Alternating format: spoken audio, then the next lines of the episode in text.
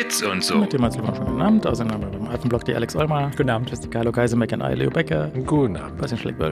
Wunderschönen guten Abend. Abend miteinander. Wir haben zumindest bei einem von euch hier leichte visuelle Visionen erhalten. Visuelle Verschiebung. Ja. Wie ist denn das? Leo hat mal so eine Vision Pro aufgesetzt.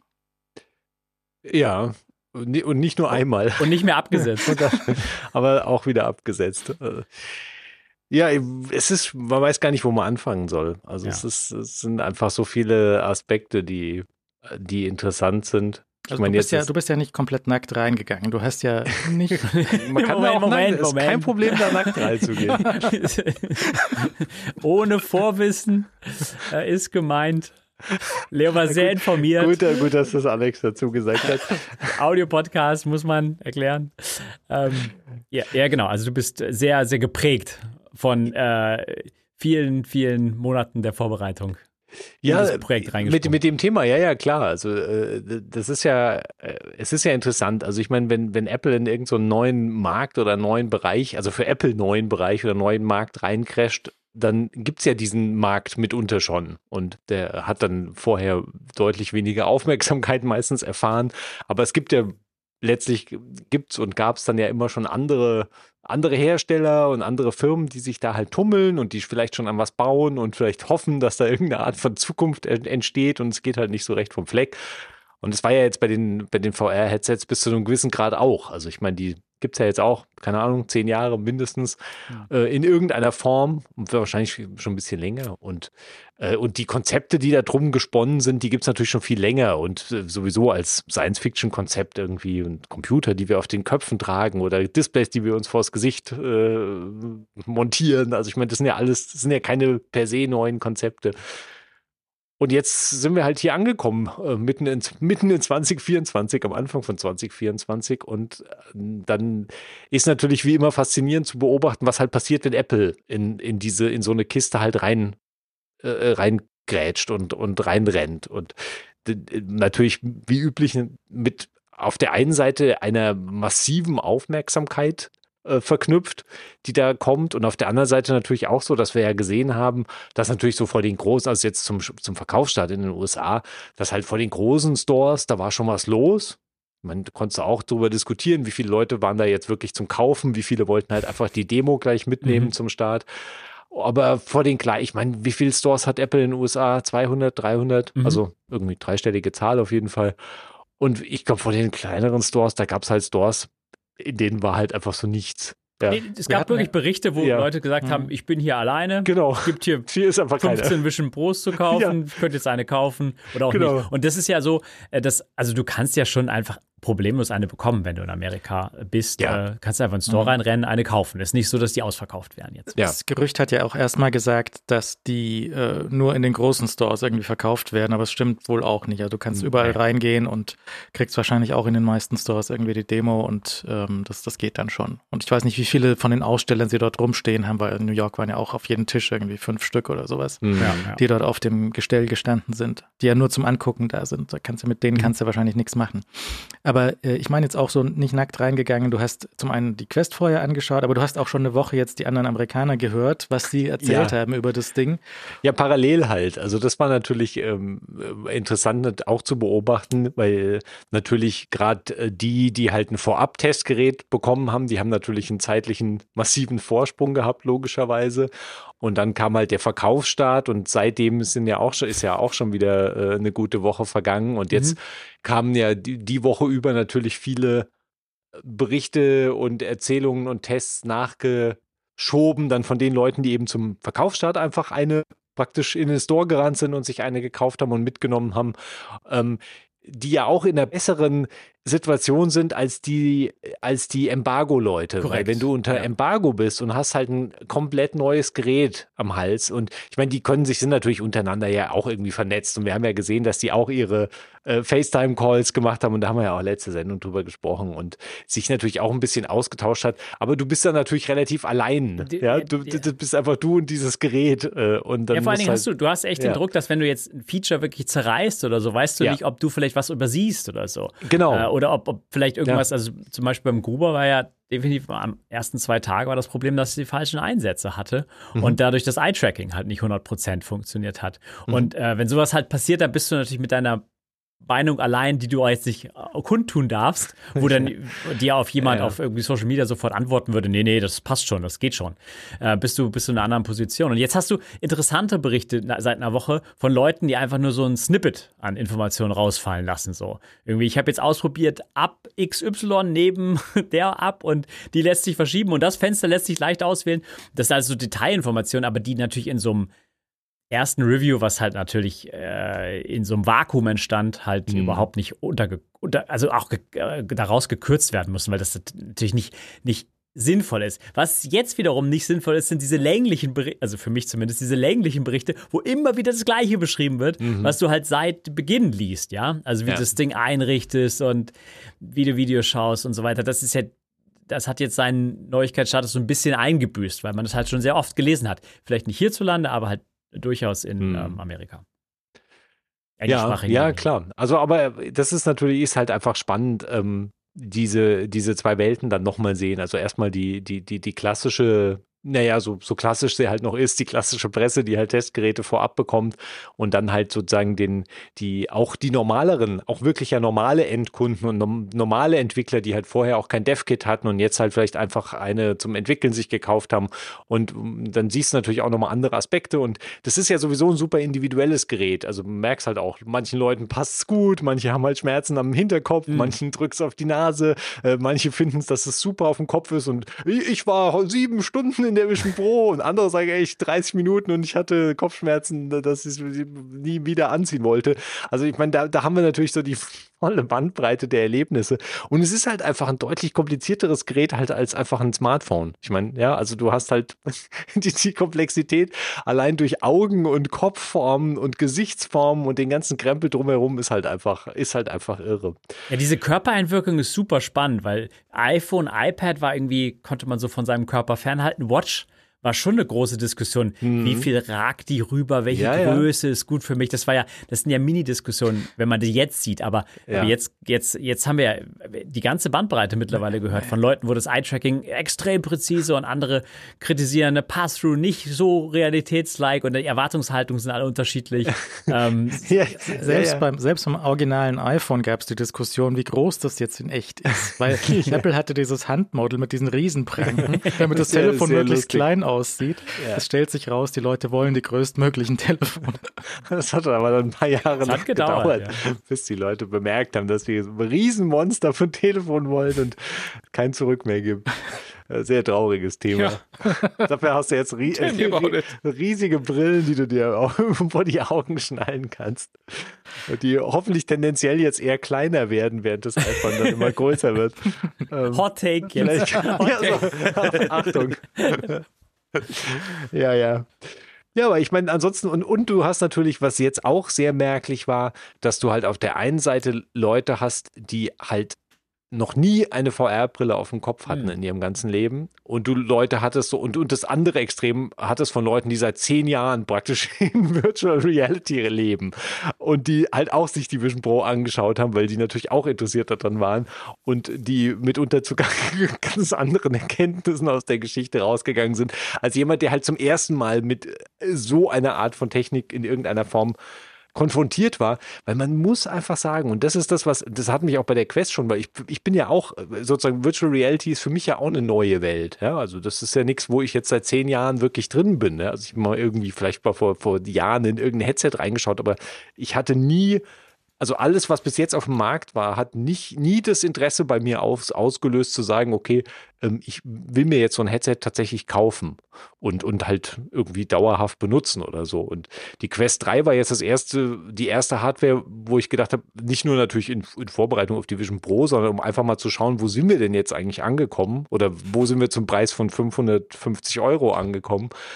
Und das ist halt da auch schon faszinierend gewesen, dass man halt am Schluss es einfach mindestens einmal sich angeschaut haben muss, wie das ist, wenn halt einfach Apps in deinem Zimmer halt rumschweben. Das ist auf der einen Seite ist es halt, wenn du es halt dann einmal gesehen hast und wenn dich daran gewöhnt hast und dann vielleicht auch länger irgendwie damit gearbeitet oder gespielt hast oder wie man es auch immer bezeichnen möchte, dann werden natürlich Sachen auch selbstverständlich und nicht mehr jetzt so super spektakulär, aber diese erste Berührung mit diesen digitalen, mit diesen Fenstern, die einfach im Raum rumhängen, finde ich immer noch ziemlich irre. Ich muss mir das dann selber immer wieder vor Augen rufen, wie faszinierend das eigentlich ist. Nicht nur sprichwörtlich vor Augen rufen. Ja. Genau. Ich habe meine erste VR-Brille aufgesetzt ungefähr 1991. Das war ja, bitte. Da ist gerade so ein GIF ist irgendwo rumgegangen auf Twitter von so einem ähnlichen Ding. Das war halt so ein sehr, sehr, sehr, sehr großer, sehr schwerer Helm, wo vorne zwei Röhrenfernseher drin waren.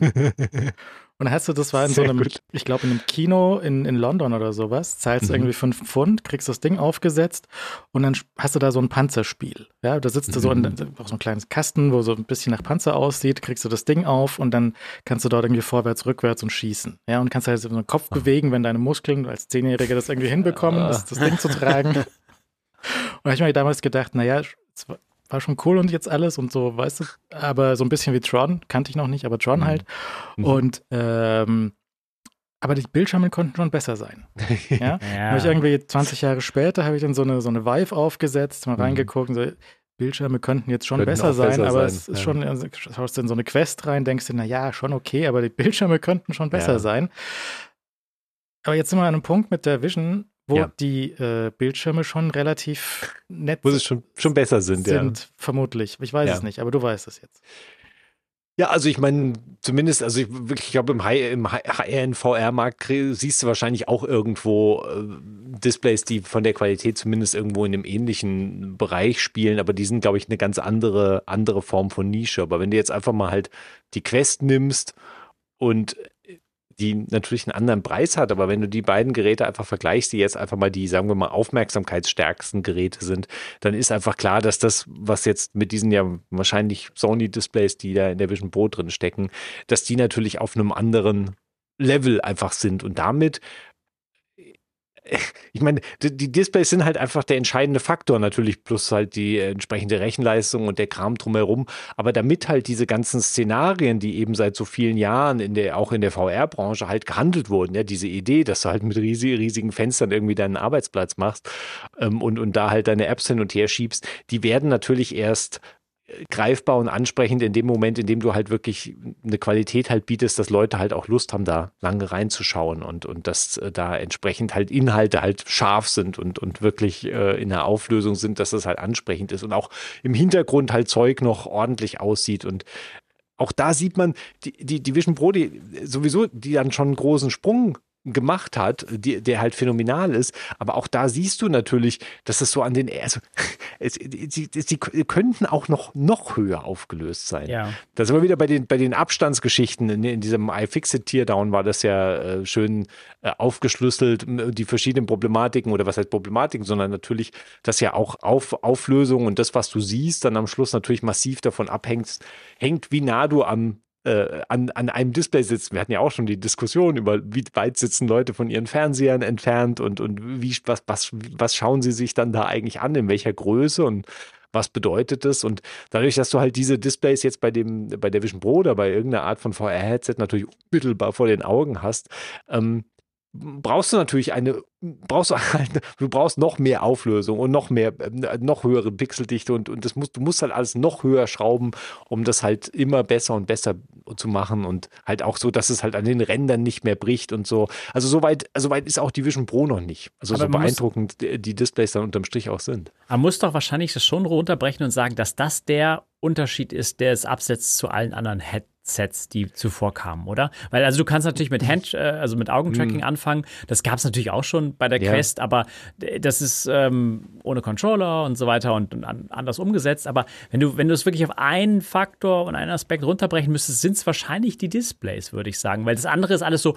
natürlich bekanntes Zeug. Also der Prozessor-Power steckt da drin. Das ist alles so Wi-Fi-Zeug und so weiter. Das ist ja ein bisschen so abgehangen. Und was diesen Computer dann so weiterbringt, ist die Bedienung und aber auch die Displays. Also, dass du die natürlich in dem Formfaktor bekommst und so weiter, ist halt, gehört halt alles mit dazu. Das sind nicht die einzelnen Displays, sondern das muss natürlich auch integriert sein, etc. Aber ich glaube, das ist diese Stufe, die sie nimmt und die halt das Minimum an Qualität für Apple, glaube ich, war, um sowas überhaupt zu bringen. Weil ich glaube, dadurch setzt es sich ernsthaft ab, weil das auch so ein bisschen, also ich habe ja nur eine sehr, sehr alte Oculus. Aber das ist, glaube ich, so ein Kriterium, was einfach absetzt, was einfach benutzbar macht oder nicht benutzbar macht. Und ich habe so ein Ding, ich würde nicht sagen, es ist unbenutzbar, aber es ist natürlich schon das einschneidende Kriterium, dass das alles halt so ein bisschen Comic ist. Und bei so Comic-Spielen macht es auch nicht ohne Unterschied. Aber ich würde halt nie anfangen, ich habe halt schon mit Virtual Desktop rumprobiert, aber das macht halt überhaupt keinen Sinn auf der alten Oculus, weil das ist halt alles Brei. Und das ist alles kein Spaß und Augen tun sofort weh. Und wenn du große Polygone hast und dann ein bisschen Comic da drauf, weißt du, Comic-Optik drauf zeichnest, ist es alles cool. Aber sobald du halt mit irgendwelchen Texten anfängst und so weiter, kannst du zumindest das, was ich gesehen habe, bislang kannst du vergessen. Das Interessante wäre halt, was ich gerne als Vergleich haben würde, und den Vergleich gibt es natürlich nicht, ich hätte gerne als Vergleich die Quest 3 mit Vision OS und halt mit dem App-Angebot und dem Drumherum und mit dem Betriebssystem, was ja einfach sehr vertraut ist, natürlich für jeden, der irgendwie ein iPhone und ein iPad schon mal bedient hat, weil es ist halt einfach, mehr oder weniger ist es ja iPadOS und wirklich, also ich meine, du fühlst dich halt auf der Stelle, es ist, alles ist halt extrem gewohnt. Ich meine, die Einstellungen sind so ein bisschen anders, aber es ist, das Basisbetriebssystem ist halt einfach wie nach Hause kommen. Ist halt, ja, also ich meine, es sind halt, also es ist nichts, es gibt halt natürlich Elemente, die anders sind, so das Kontrollzentrum, zu dem man irgendwie nach oben schielen muss, wo man auch noch drüber sich unterhalten muss, wie glorreich diese Idee war. Aber diesen Vergleich würde ich halt gern sehen, weil das Problem an der Quest war ja praktisch nicht nur, dass du halt natürlich ein Linsensystem und auch eine Auflösung hast, die halt andere Displaytechnik hast, die halt natürlich viele Abstriche hat zu dem, was jetzt halt in der Vision Pro steckt. Aber der Quest haben mir halt das übliche Angebot natürlich auch an Apps und Ökosystem halt gefehlt. Ich meine, auch bei der Vision Pro ist ja auch jetzt zum Start, ich meine, haben wir auch schon drüber gesprochen, wie viele Apps gibt es jetzt eigentlich und wie entwickelt sich da der Softwaremarkt, wird natürlich super spannend in den nächsten Monaten oder vielleicht auch Jahren zu beobachten. Aber das wäre halt schön, diese zwei Hardware, also nur die Hardware praktisch mit demselben Betriebssystem halt zu vergleichen und mit denselben Apps und demselben Umfeld vergleichen zu können. Weil wahrscheinlich die Quest würde natürlich, also es ist irgendwie in den Specs, ist es inhärent, dass das auf der Quest schlechter aussieht. Aber die Frage ist halt, sieht es halt so viel schlechter aus, dass es tatsächlich nicht benutzbar ist? Oder umgedreht gesagt, hat Apple jetzt durch diese Displays tatsächlich wirklich so einen phänomenalen Sprung geschaffen? Mhm. Oder sind sie halt haben sie halt einfach ein bisschen bessere Spezifikationen und bieten aber ansonsten, also ich meine, sie haben natürlich ihr Ökosystem und das Ganze drumherum, aber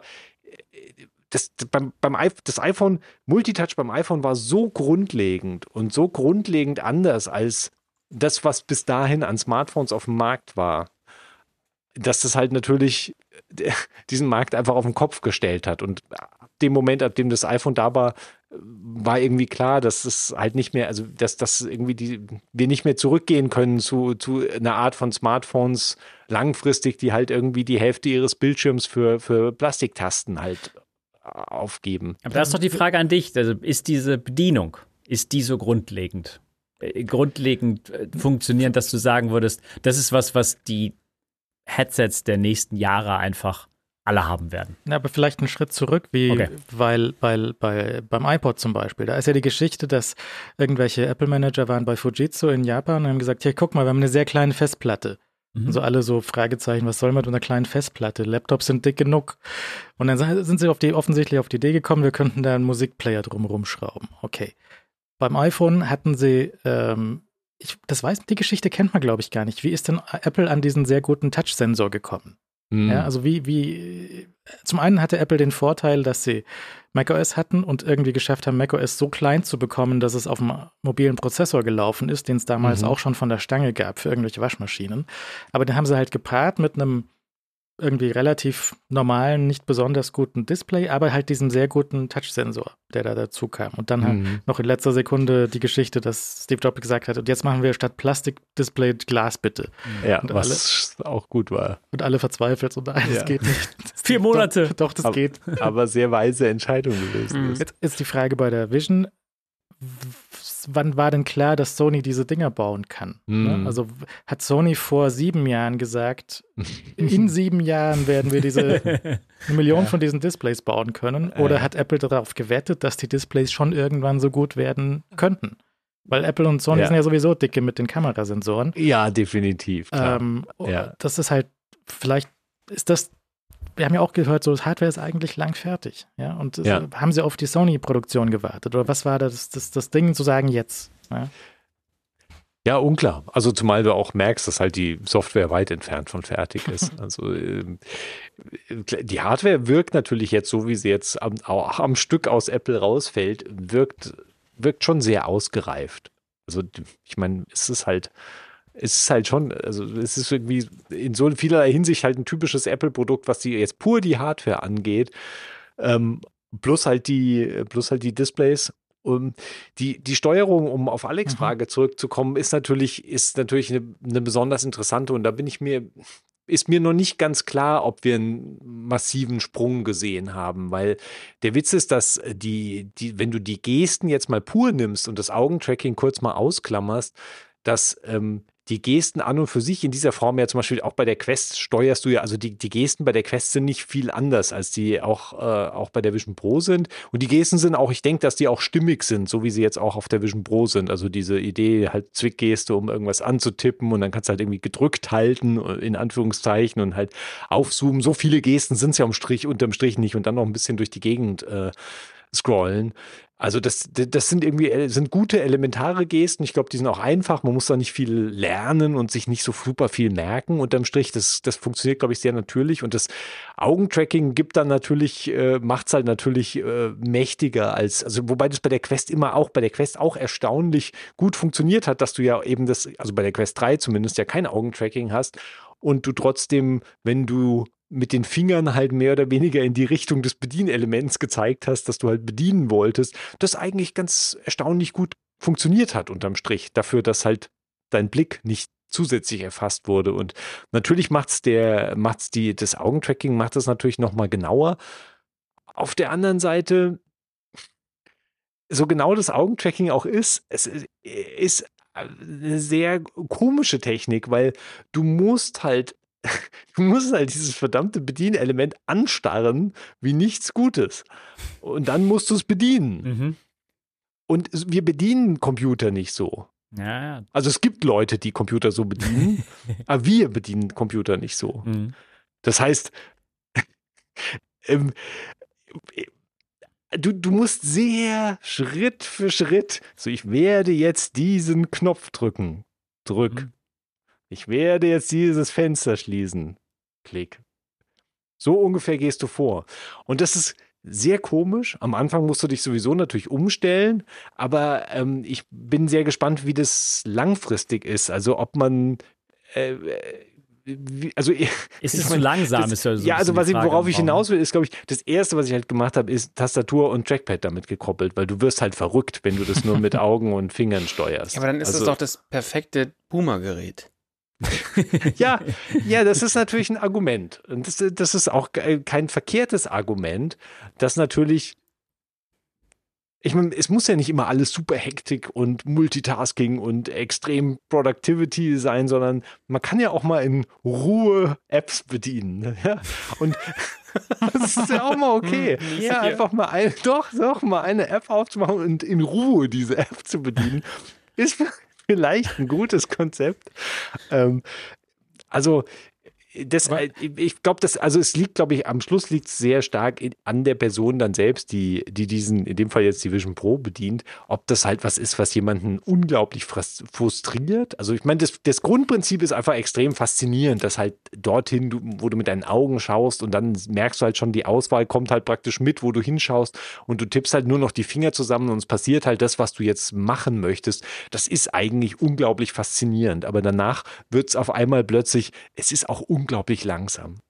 Ja, das ist interessant. Also aber deine Augen sind ja eigentlich sehr, sehr schnell, wenn du, wenn du diesen Accessibility-Cursor einschaltest, dass du siehst, wo er meint, dass du hinschaust. Mhm. Der bewegt sich ja auch so wie Augen. Und Augen bewegen sich ja nun recht schnell. Und auch wenn du mal so ein Eye-Tracking-Kamera gesehen hast, die so irgendwie hatten, früher bei Usability-Tests hat man sowas gemacht, so ein Riesending aufgesetzt und dann hat das Ding geguckt, wo du auf der Website hinguckst, dann Augen sind ja schon sehr schnell, aber vielleicht ist man ja vom normalen PC ja auch gewöhnt, dass man, wenn man irgendwas liest oder irgendwo hinguckt, dass man dann halt die Maus schon auf dem X drauf hat und dann halt klicken kann, aber dann musst du das X nicht nochmal anschauen. Das ist exakt, das ist genau der Punkt. Das ist genau der Punkt. Also ich habe einfach gemerkt, dass an so vielen Stellen in der Bedienoberfläche ich eigentlich schon was anderes mache, aber praktisch hinterher noch die vorherige Aktion ausführe, während meine Augen halt schon ganz woanders sind. Und das funktioniert natürlich einfach nicht, weil wenn die Augen weg sind, kannst du nicht mehr das machen, was du machen wolltest.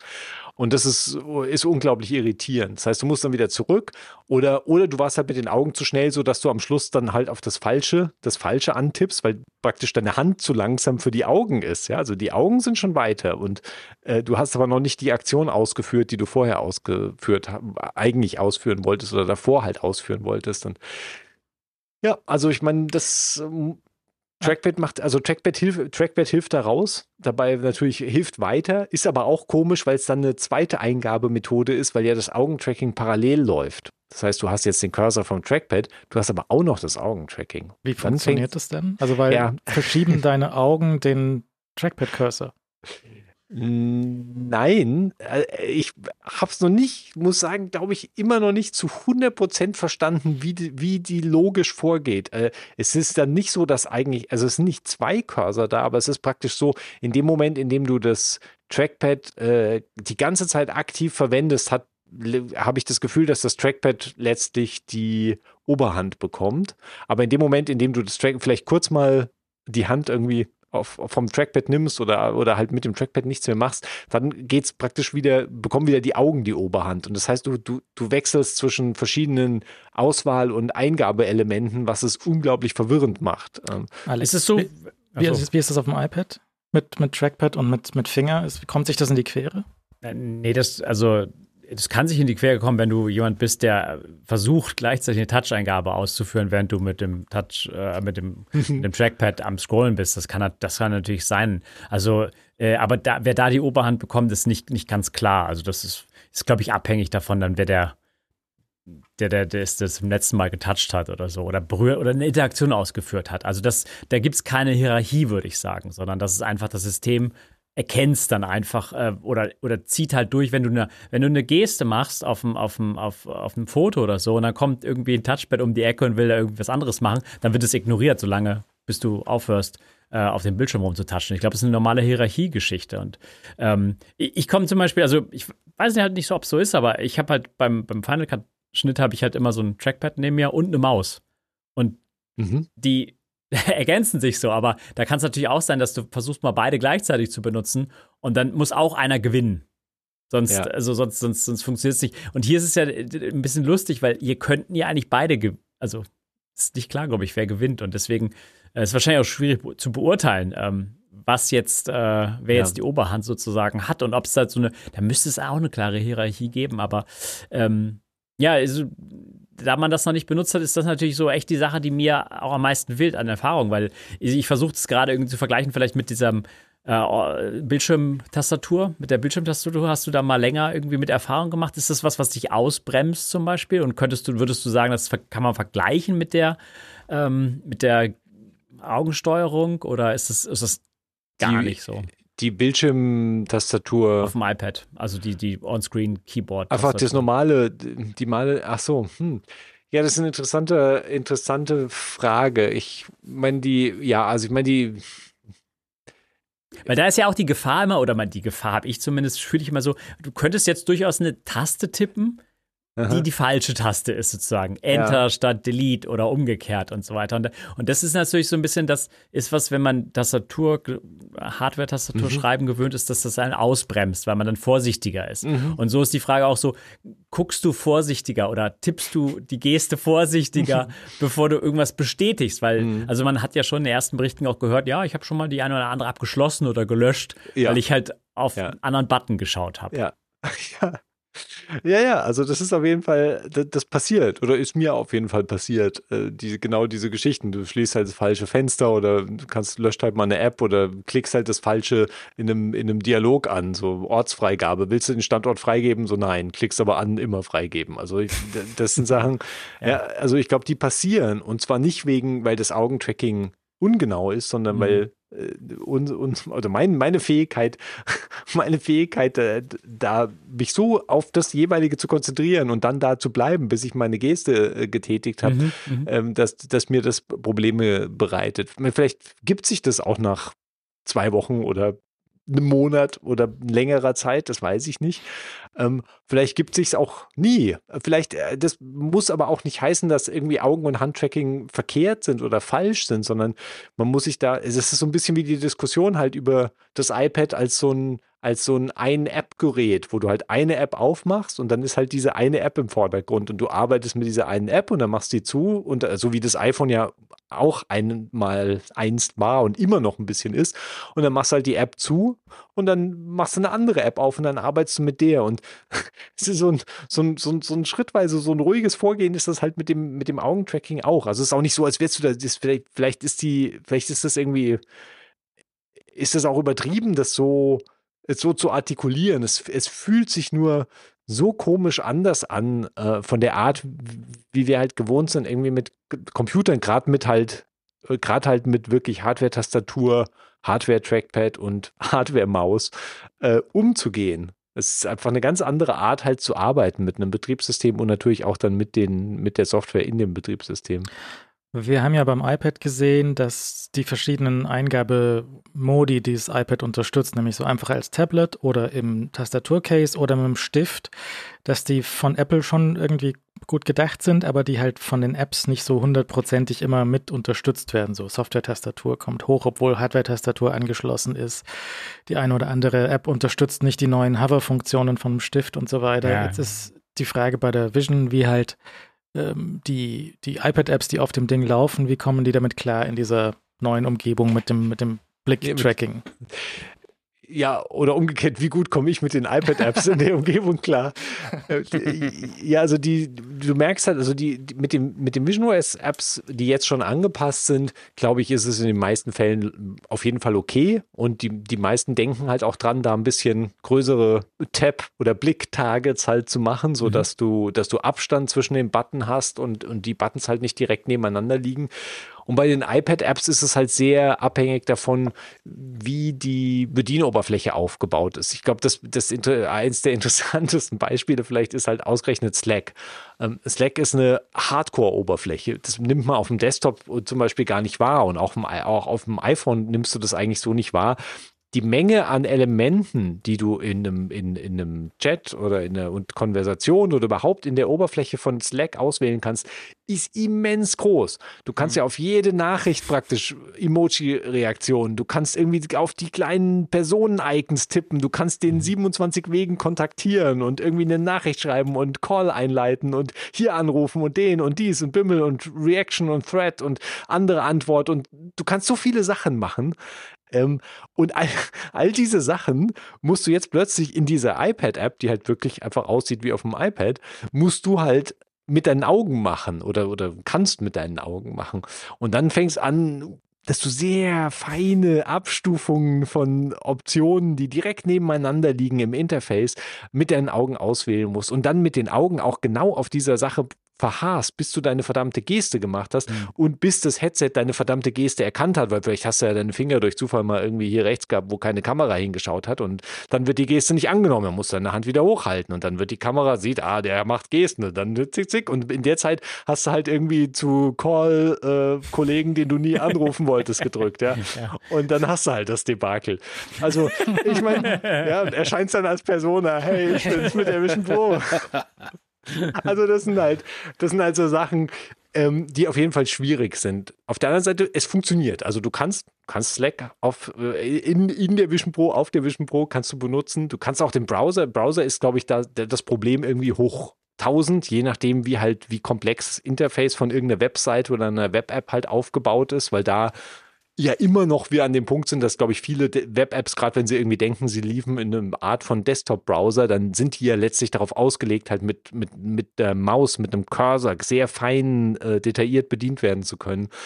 Und da bist du natürlich mit dem Augentracking, musst du schon schauen, wo du da wirklich auf der Webseite sinnvoll Zeug auswählst. Macht der Safari in Vision OS Hover? Also wenn du auf einer Website irgendwie highlightet der Buttons, wenn du sie anguckst, wenn die Website das macht?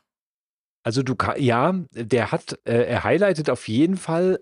Ich habe sogar, glaube ich, in den Bedienungshilfen noch so eine Zusatzsache eingestellt, dass er die Highlights so ein bisschen mehr hervorhebt, weil ich das systemseitige Highlight von Knöpfen und Eingabeelementen relativ schwer visuell zu erfassen fand. Das mag auch an meinen Augen liegen. Und dann kriegst du halt so ein kleines Highlight. Das heißt, du kannst dich tatsächlich jetzt auf einer Webseite irgendwie durch die URLs, wenn du es willst, also das Element wird markiert, dass du dann praktisch irgendwie, wie heißt der Tooltip oder was dann erscheint, das habe ich noch nicht gesehen, ob man das irgendwie auch hervorrufen kann, wenn man länger jetzt mit den Augen, wenn ich jetzt so ganz lange mit den Augen auf einen Link schaue, glaube nicht, dass da irgendwie so ein Link-Vorschau dann erscheint. Ja. Nee, aber zum Beispiel musst du mal ausprobieren. Schreibe ich mir gleich mal auf. Sehr gut, weil in manchen Web-Apps ist es ja so, wenn die meinen, dass sie auf dem Desktop laufen, dann zum Beispiel so, weiß nicht, Spaltenüberschriften sortieren oder so. Auf dem Desktop würdest du die Maus drüber schieben und dann würdest du die Pfeile für rauf und runter bekommen. Ist halt die Frage, wenn du jetzt sowas anguckst, was erst on Hover ein Element sichtbar macht, ob du das anklicken könntest. Weil auf dem iPhone ist es dann oft so, dass der erste Klick ist der Hover und der zweite Klick ist dann die Auswahl. Ja. Müsste da auch so sein, wenn ich mich jetzt richtig erinnere. Aber das muss ich mir nur mal anschauen, ob das, jetzt mit, das war auch eine Aussage bei der WWDC, glaube ich, dass das Vision OS, die Interface-Elemente sind grundsätzlich alle so ein bisschen rund, damit sich das Auge da nicht festhalten kann, weil das Auge möchte Ecken angucken.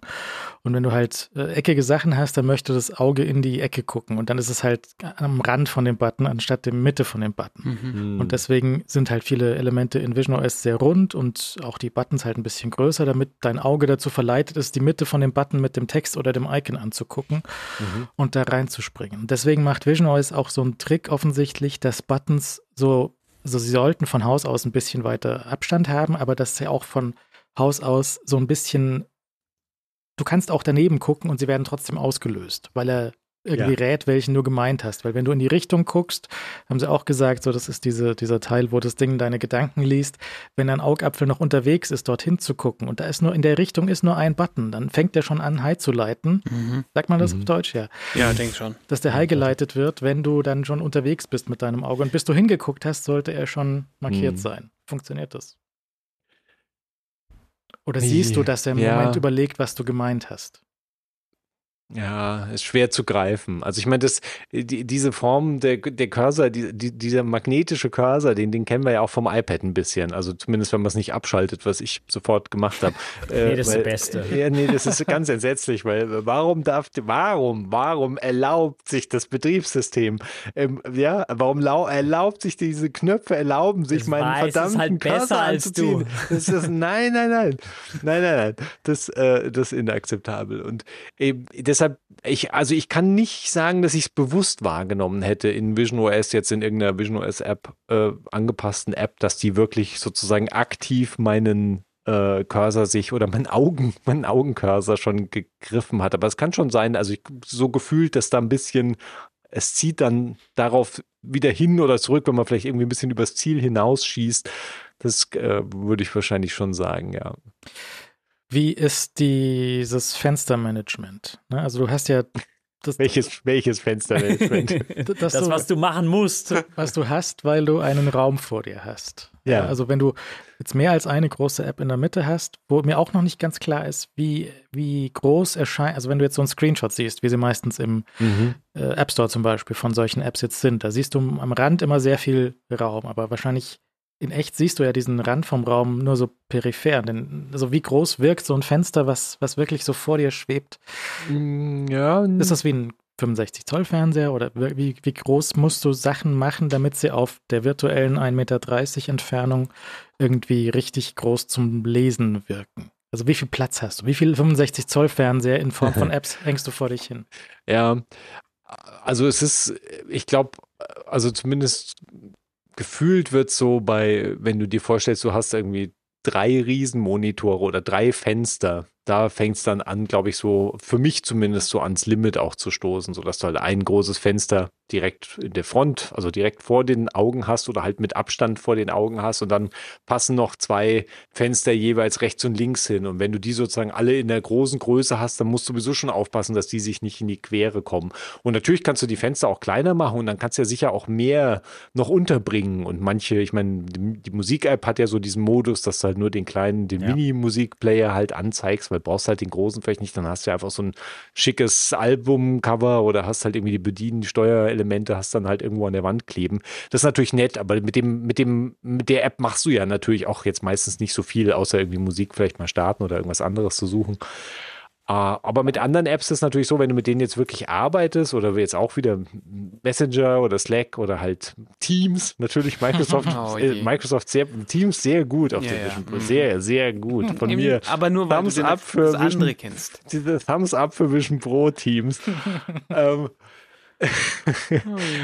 Und wenn du also mit sozusagen mit einer klassischen Form von App, die halt irgendeine Form von ein bisschen komplexere Sachen hast, dann glaube ich, bist du mit 2, also mit 3 Stück bist du schon relativ am Limit. Du kannst natürlich immer sagen, ich kann natürlich noch eine App hinter mich legen. Ja? Also du kannst dich ja dann umdrehen. Das liegt dann daran, wie viel Lust hast du halt auch deinen Kopf wie verrückt zu drehen. Also das ist ja auch schon eine Diskussion, die Leute irgendwie über ein 30-Zoll-Display, also auf dem Schreibtischmonitor irgendwie führen. So ist es eigentlich schon zu groß. Mhm. Ist eigentlich nicht das 27-Zoll-Display ideal, weil du da wirklich noch alles aus der normalen Abstand... Aber das war Timos Frage genau. Wie groß ist groß? Weil das ist ernsthaft eine Frage, die ich auch nicht so beantwortet gesehen habe. Was bedeutet sozusagen groß? Weil ich meine, wir können uns einen 27-Zoll-Monitor vielleicht vorstellen. Wir wissen, was wir da raufkriegen. Wenn wir eine App haben, die diesen Monitor beispielsweise ausfüllt, dann wissen wir ungefähr, wie groß die Elemente sind.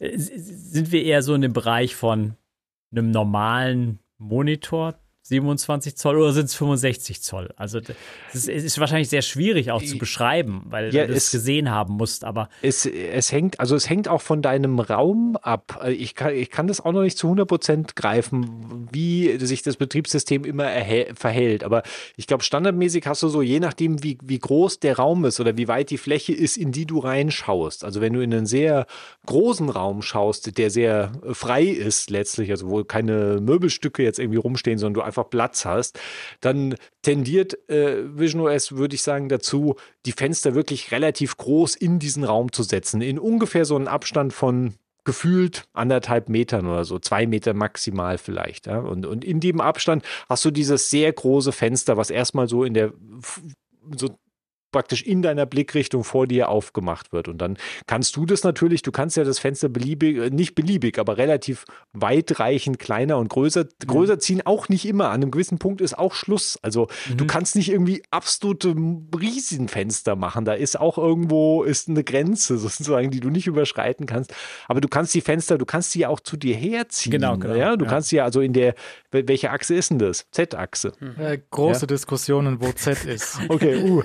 Also, Riesendiskussionen so hier oder dort. Nicht einfach. Irgendeine Form von Achse. Auf jeden Fall kannst du die Fenster ja natürlich zu dir hinziehen und auch von dir wieder wegschieben. Und du kannst natürlich auch irgendwie noch nach oben verschieben. Oder du hast ja eben diesen verdammten dreidimensionalen Raum, den du halt um dich herum, du kannst wahrscheinlich auch ein Fenster, das habe ich komischerweise, glaube ich, noch nicht ausprobiert, aber du kannst ein Fenster theoretisch auch irgendwie auf den Boden legen oder so mehr oder weniger irgendwie auf den Boden legen. Also du kannst da sehr viel pflastern, das fängt dann natürlich an, eben auch nicht mehr so super sinnvoll zu werden, wenn du damit wirklich allein wegen der dann irgendwann erforderlichen Kopfbewegung halt damit arbeiten willst. Das heißt, wenn du dir ein klassisches Desktop-Setup machst, dann hast du wahrscheinlich 3 plus minus 3 Fenster, die halt in der Größe von sehr großen Monitoren sind. Es ist halt echt schwierig nachzuvollziehen, weil ich denke auch noch in komplett falschen Dimensionen, in falschen Achsen. Also weil wir denken alle in einem Monitor. in dem alles drin ist. Aber der Raum ist ja praktisch der Monitor. Der Raum ist... Und also ich bin auch gerne ja auf dem iPad unterwegs und ich kann mir mit einer großen App, so in der Mitte, kann ich mir das ganz bequem vorstellen. Aber ist echt schwierig, glaube ich, diese abstrakte... zu switchen zwischen der Raum ist der Monitor, in dem wir eigentlich uns absammeln und verschieben. Und das ist der eingrenzende Raum. Und es gibt ja keine Grenzen jetzt. Also die Grenzen sind sozusagen aufgehoben. Genau, wenn der Raum groß ist, dann ist es ja sowieso kein Problem, weil dann kannst du ja irgendwie alles verteilen. Aber auch wenn der Raum klein ist oder du dich praktisch direkt vor die Wand sitzt oder deinen Schreibtisch irgendwie direkt, es gibt ja durchaus, also ich meine, wahrscheinlich haben ja die meisten Leute ihren Schreibtisch irgendwie an der Wand stehen oder natürlich manche haben auch vorm Fenster stehen oder so, ist nochmal was anderes. Aber wenn du den Schreibtisch jetzt an der Wand stehen hast, dann ist ja meistens dein Monitor ist ja schon an der Wand, wenn du so willst. Und da bekommst du mit Vision OS noch mehr Tiefe. Also da wäre praktisch im übertragenen Sinne dein Fenster in der Wand, was halt nicht mehr wirklich richtig physikalisch nicht möglich wäre. Aber das ist in dem Fall dann natürlich möglich, dass du da diesen Raum auflösen kannst bis zu einem gewissen Punkt auch. Das war ja auch so ein bisschen beim Reisemodus im Flugzeug. Der ignoriert einfach die Lehne vom Fördermann. Ne? Da kannst du dann deine Monitore irgendwo vorne beim Piloten reinstellen. Ja, beim Piloten, also so allzu weit weg bekommst du die nicht, aber du sitzt vorne in der ersten Klasse natürlich. Achso, natürlich, ja, dann kannst du vor dem Piloten vors Fenster draußen stellen. Ja, ich hab ein interessantes Video gesehen, da hat jemand so ein Vollbild-Trailer gehabt, so, und ein YouTube-Video halt gefilmt und der meinte, ja, ist ein bisschen wackeliger, ihr seht das vielleicht, mein Kopf wackelt so ein bisschen und ich habe so ein Rauschen auch irgendwie im Bild und dann hat er halt diese Immersion ausgedreht und dann saß er halt auf dem Beifahrersitz, wo so ein Typ in so einem Fahrzeug so relativ schnell über die linke Spur geheizt ist und er so vor sich auf der Motorhaube mehr oder weniger oder auf der Fahrbahn sein Fenster hatte. Also durch das Fenster des Autos durch. Also da zerbrechen, glaube ich, auch so manchmal die Hirne. Wenn man es macht, dann ist es, glaube ich, gar nicht so hirnzermarternd. Aber wenn man darüber spricht, ist es halt schon so ein bisschen schwierig einzuordnen oder zu beschreiben. Also Leute im Auto ist es schon sehr hirnzermarternd. Travel Mode. Leute haben sich auch eine Weile 4K-Fernseher, so 40 Zoll, 50 Zoll 4K-Fernseher als Computermonitor hingestellt, aber halt ein Stückchen weiter weg. Manche Leute haben gesagt, das ist voll okay, weil dann habe ich halt sehr viel Platz und einen billigen Monitor. Andere Leute haben gesagt, das ist totaler Murks, weil ich will nicht so weit weg gucken auf so ein Ding. Ich habe hier zum Beispiel meinen 16 Zoll Laptop und meinen 30 Zoll Fernseher da vorne. Die wirken in meiner Vision wirken die jetzt ungefähr gleich groß. Weil der 16 Zoll, der sehr nah steht, der ist sehr hoch aufgelöst und mein Fernseher, der da 2 Meter weit weg steht, der hat halt nur Full HD und da sehe ich euch drauf. Und das sind aber, manchmal, wenn ich einen Videocall habe, dann lege ich mir das Zoom dort vorne auf den Monitor und das ist immer total komisch, weil so weit weg diesen 1080p-Monitor zu haben, wo dann mein Zoom-Call drauf ist, das ist seltsam. Also ist ungewohnt zumindest. Ich denke mir auch, ich habe mal, als das Feature neu war, mit Airplay vom Laptop auf den Apple TV oder so, habe ich auch mal auf dem Apple TV einen Monitor rübergespiegelt und dort irgendwie, das war komisch, weil ich habe hier sehr nah mein Bildschirm 1 ist sehr nah und dieser kleine hier unten auf dem Laptop und meine Tastatur und mein Trackpad ist hier sehr nah bei mir und der zweite Monitor ist sehr weit weg, war komisch. Ja, ich weiß, was du meinst. Das ist ja jetzt der Normalfall dann, dass es sehr weit weg ist. Ja, also es fühlt sich, es ist schon der Normalfall, aber es fühlt sich auch nicht unbedingt so weit weg an. Es fühlt sich ein bisschen so an, aber es bleibt auch, du hast ja jederzeit, wenn du das Gefühl hast, dass das Fenster zu weit von dir weg ist, kannst du das ja relativ flexibel dann auch zu dir heranziehen und kannst dich ja auch entscheiden, ich mach's halt kleiner oder größer. Du landest dann unter Umständen, halt in der absurden Situation, dass du dann am Schluss halt einfach ein Fenster hast, was so groß ist wie dein 27-Zoll-Monitor, den du vor dir stehen hast. Und das hängt dann halt da, wo dein 27-Zoll-Monitor steht, weil du merkst, nee, das ist ziemlich cool eigentlich hier, diese Distanz und so diese Größe, die ist gar nicht so verkehrt. Ist ein bisschen albern, habe ich mich auch dabei erwischt. Ist vielleicht auch noch eine Gewöhnungsfrage und dass man irgendwie manche Sachen halt wieder zu denen dahin zurückkehrt, wo es einem vertraut ist und anstatt halt irgendwie das Neue ganz greifen zu können. Aber vielleicht ist es auch einfach ein Übergang. Aber vielleicht, also ich glaube, man kann auch nicht wegdiskutieren halt, dass wenn du ein Desktop-Setup sowieso hast mit hochwertigen, großen Monitoren, dann ist die Vision Pro dafür kein sinnvoller Ersatz, glaube ich, im Moment. Sie ist eine sinnvolle Alternative, natürlich auf Reisen und im Hotelzimmer und wo auch immer man sonst vielleicht auch arbeitend oder freizeitmäßig landet, auf der einen Seite, und natürlich in Szenarien, wo du halt nicht den Riesenmonitor hast oder nicht haben willst, oder du willst halt keinen riesen Fernseher ins Wohnzimmer stellen, sondern hast dann halt einfach das Headset, was du irgendwo aus dem Schrank holst und dir aufsetzt, und hast halt dann wirklich diesen virtuellen Riesenmonitor oder mehrere virtuelle Monitore. Das macht es, glaube ich, irgendwie greifbarer als die Überlegung, hey, ich muss mein Schreibtisch-Setup verändern. Also wenn du ein Multimonitor-Setup hast, wirst du da vermutlich nicht irgendwie sinnvoll was Besseres rausholen können. Im Moment. Ja. Für Generation 1 oder das jetzige, wo wir halt sind. Ja. Ich frage mich, was hat sich Apple genauso dabei gedacht? Also ich meine, die haben ja sicher verschiedene Konzepte von dem Ding ausprobiert. Mhm. Apple hat auch mal auf dem Ding Mac-Apps gebootet. Dann haben gesagt, ja, nee, wahrscheinlich nicht. Auch so 30% sind im App Store viel cooler, dann machen wir iPad-Apps drauf, vielleicht. Nur so eine Idee. Aber Apple hat sich ja aus irgendeinem Grund dafür entschieden, so machen wir das jetzt. Und die haben da auch lange dran geforscht und haben offensichtlich auch schon jahrelang an diesen ganzen Gesten und AI-Erkennung und Augentracking und diesen ganzen Sachen geforscht und sind jetzt zu diesem Schluss gekommen, dass das auch jetzt bereit ist, so verkauft zu werden für sehr viel Geld. Und ich weiß nicht,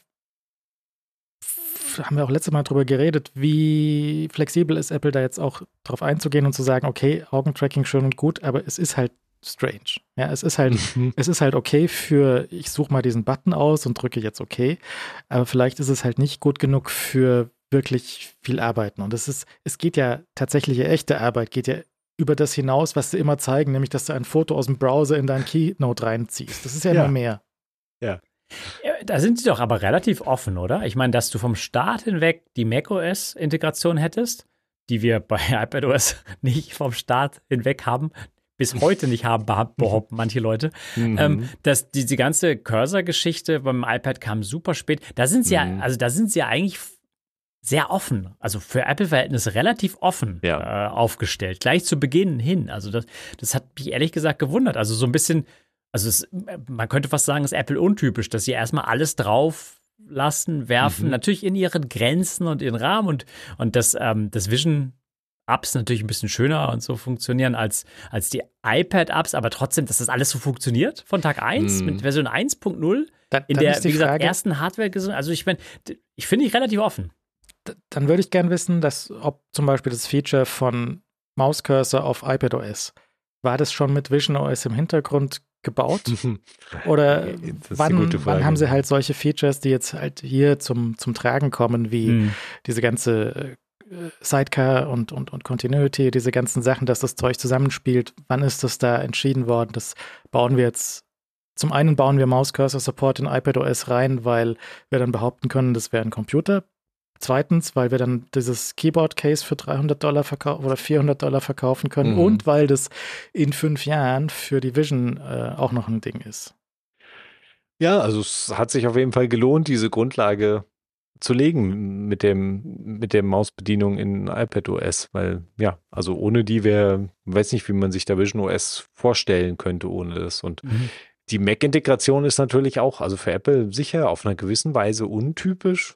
Auf der anderen Seite auch ein sehr geschickter Schachzug, weil du deckst damit natürlich schon viele Anwendungsfälle ab, für die Vision OS sonst keine Antwort natürlich hätte, und machst dieses Gerät auch, glaube ich, für eine ganze Reihe von deiner Stammkäuferschaft halt deutlich reizvoller, die du damit halt auch noch mit einsammelst. Jetzt im Moment kannst du ja ein Display vom Mac auf den Ding rüberspiegeln, und dann geht auch der Mac wird schwarz und ist dann aus.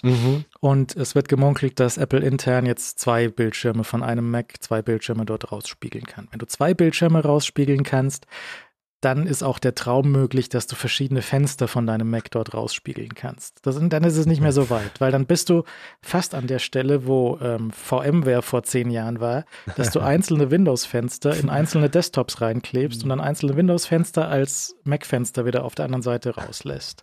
Weil dann reden wir über eine ganz andere Geschichte. dass du wirklich Mac-Fenster dort drauf holst. Aber im Moment haben wir nur einen Bildschirm. Ja, du hast einfach einen großen Bildschirm oder so groß, wie du ihn halt haben möchtest. Da sind wir dann wieder da, dass du halt vielleicht wieder ungefähr zu so einem 27-Zoll-Display zurückkommst oder es vielleicht natürlich auch ein bisschen größer machst. Du kannst ihn auch sehr groß machen und nah heranholen, wo dann natürlich die Elemente sehr, sehr monströs vor dir erscheinen. Kann aber vielleicht auch mal ganz interessant sein, wenn du sowieso irgendwie keine Ahnung, dich irgendwie auf nur ein Element auf dem Bildschirm konzentrierst. Es hängt ja auch sehr stark damit zusammen, was man halt, wie das Mac-Setup ist, ob du irgendwie halt 1000 Fenster auf dem Mac dann offen hast oder ob du jetzt in einer Riesenanwendung halt arbeitest und die praktisch im Vollbildmodus benutzt, da kannst du ja auch sehr viele verschiedene Szenarien mit abdecken. Aber klar, du bist halt beschränkt auf das eine. Ich weiß auch nicht, also ich meine, klar, 2 ist besser als 1, die Option. Ein zweites Mac-Display da oder einen zweiten Space oder wie das auch immer. Ja, das Diskussionen, also, wie viele Bildschirme gut sind. Ja. Haben wir hier schon lange geführt und Basti hat die Antwort. Ich weiß, da gibt es auch Antworten hier, das ist richtig.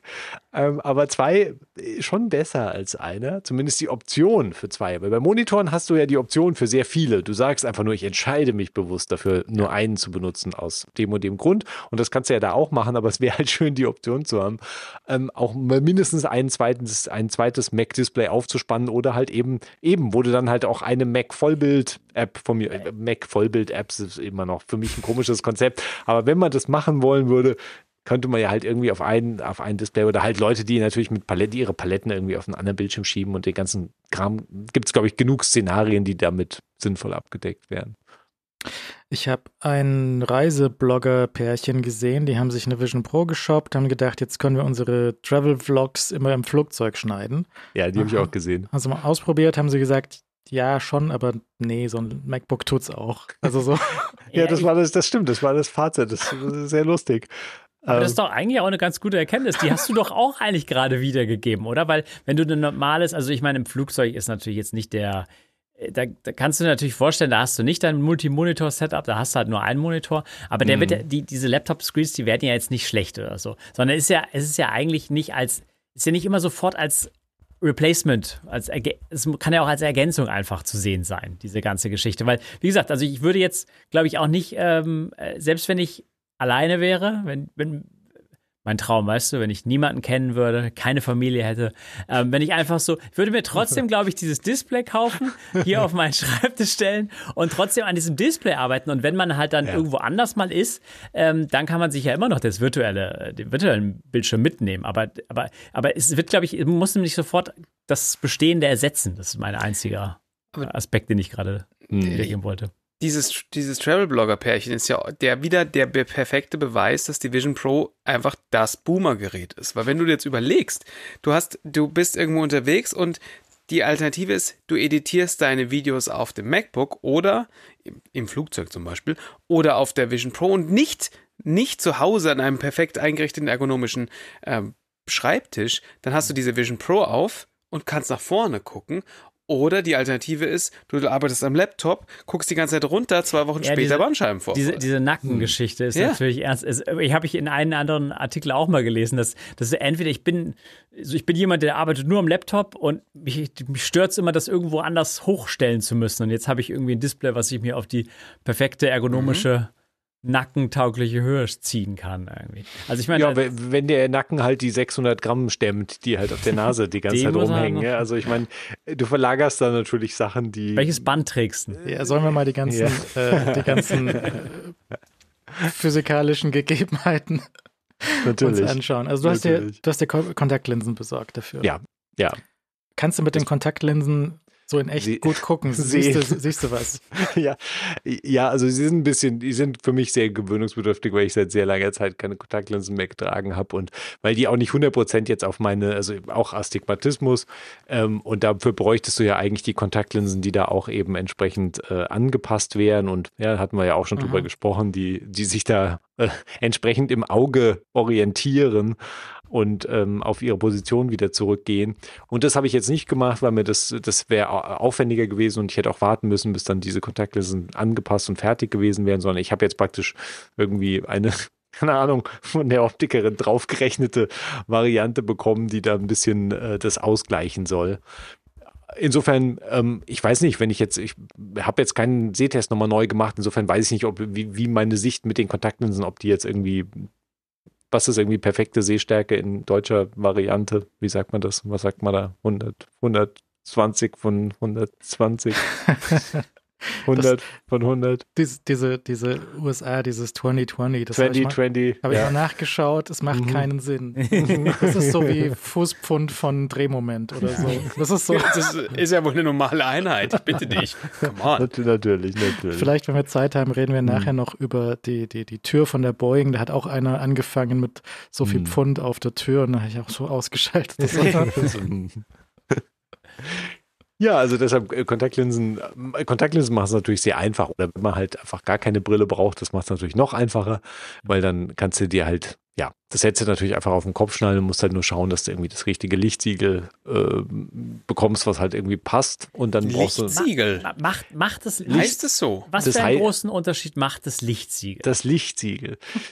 Ja, das Lichtsiegel ist interessant. Das Interessante an dem Lichtsiegel ist ja, dass fast jeder oder ein Großteil der Leute, die ihr Gesicht dafür einscannen, bekommen die Größe 21W ausgespuckt. Das ist also irgendwie die Größe. Von der hat Apple, glaube ich, lagervoll von 21W Lichtsiegel. Die waren teilweise ausverkauft in diesen kleinen Apple Stores, wo so 15 Kunden das gleiche Lichtsiegel wollten alle.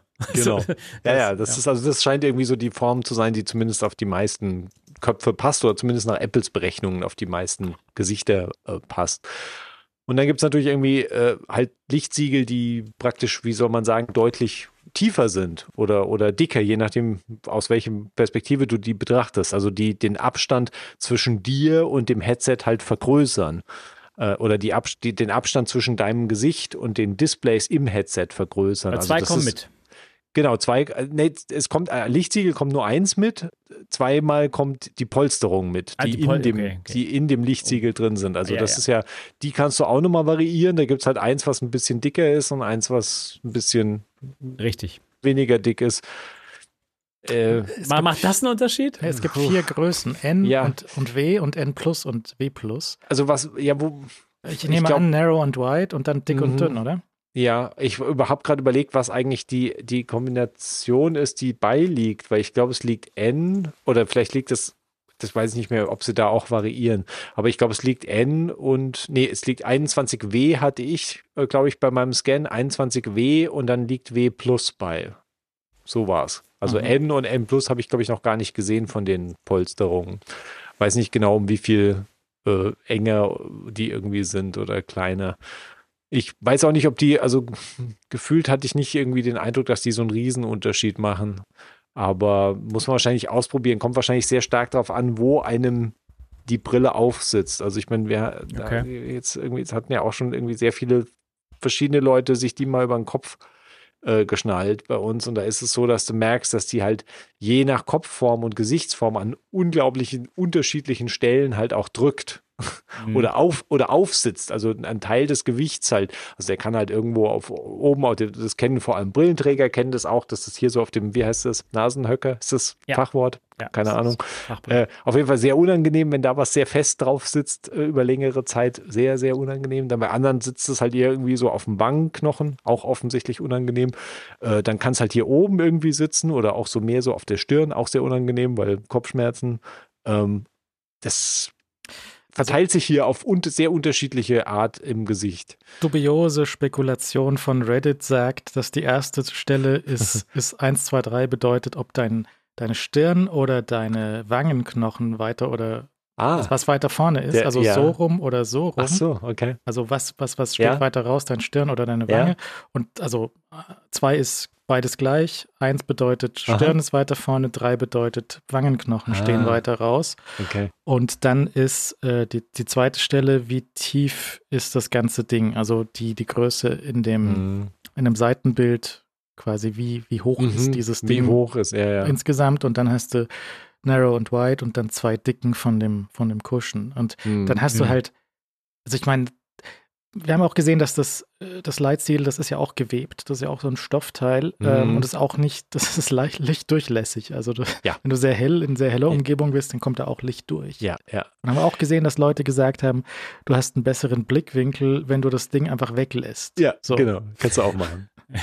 Das ist so ein Ding. Kann man auch machen. Ist okay. Ich meine, Brille sitzt halt anders und unter Umständen deutlich ungemütlicher, weil das Lichtsiegel nimmt natürlich auch Druck weg oder verlagert das Gewicht auch so, dass es eigentlich angenehmer ist. Aber du kannst dir das natürlich auch direkt vor die Augen schnallen. Also das ist ja sowieso so ein Ding offensichtlich mit VR-Brillen, dass Leute irgendwie versuchen, da möglichst nah an die verdammten Displays halt ranzubekommen, weil das ist halt das Ding von dieser ganzen Geschichte. Du willst halt diese Displays eigentlich so nah wie möglich an deinen Augen dran haben.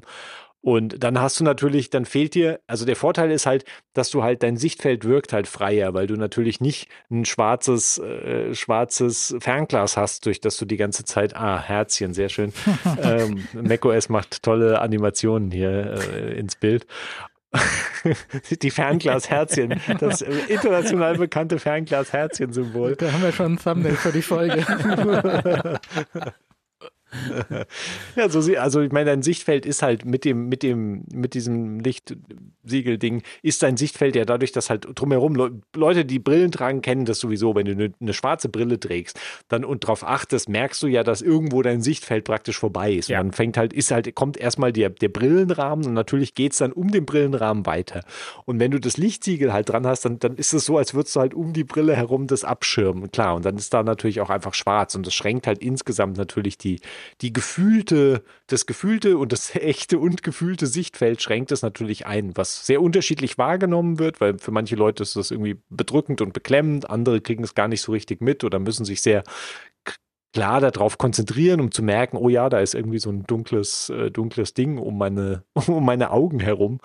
Und das liegt natürlich eben auch sehr stark an der Größe und Form von diesem Lichtsiegel. Also je größer irgendwie, wenn du jetzt irgendwie 34W oder so nimmst, dann ist dein Abstand halt deutlich größer zwischen dir und den Displays und damit hast du auch normalerweise einfach einen deutlich massiveren schwarzen Balken halt um deine Augen herum und damit fühlt sich dein Sichtfeld halt noch eingeschränkter an und du hast halt so ein bisschen klaustrophobisches Gefühl durch eben Tunnelblick.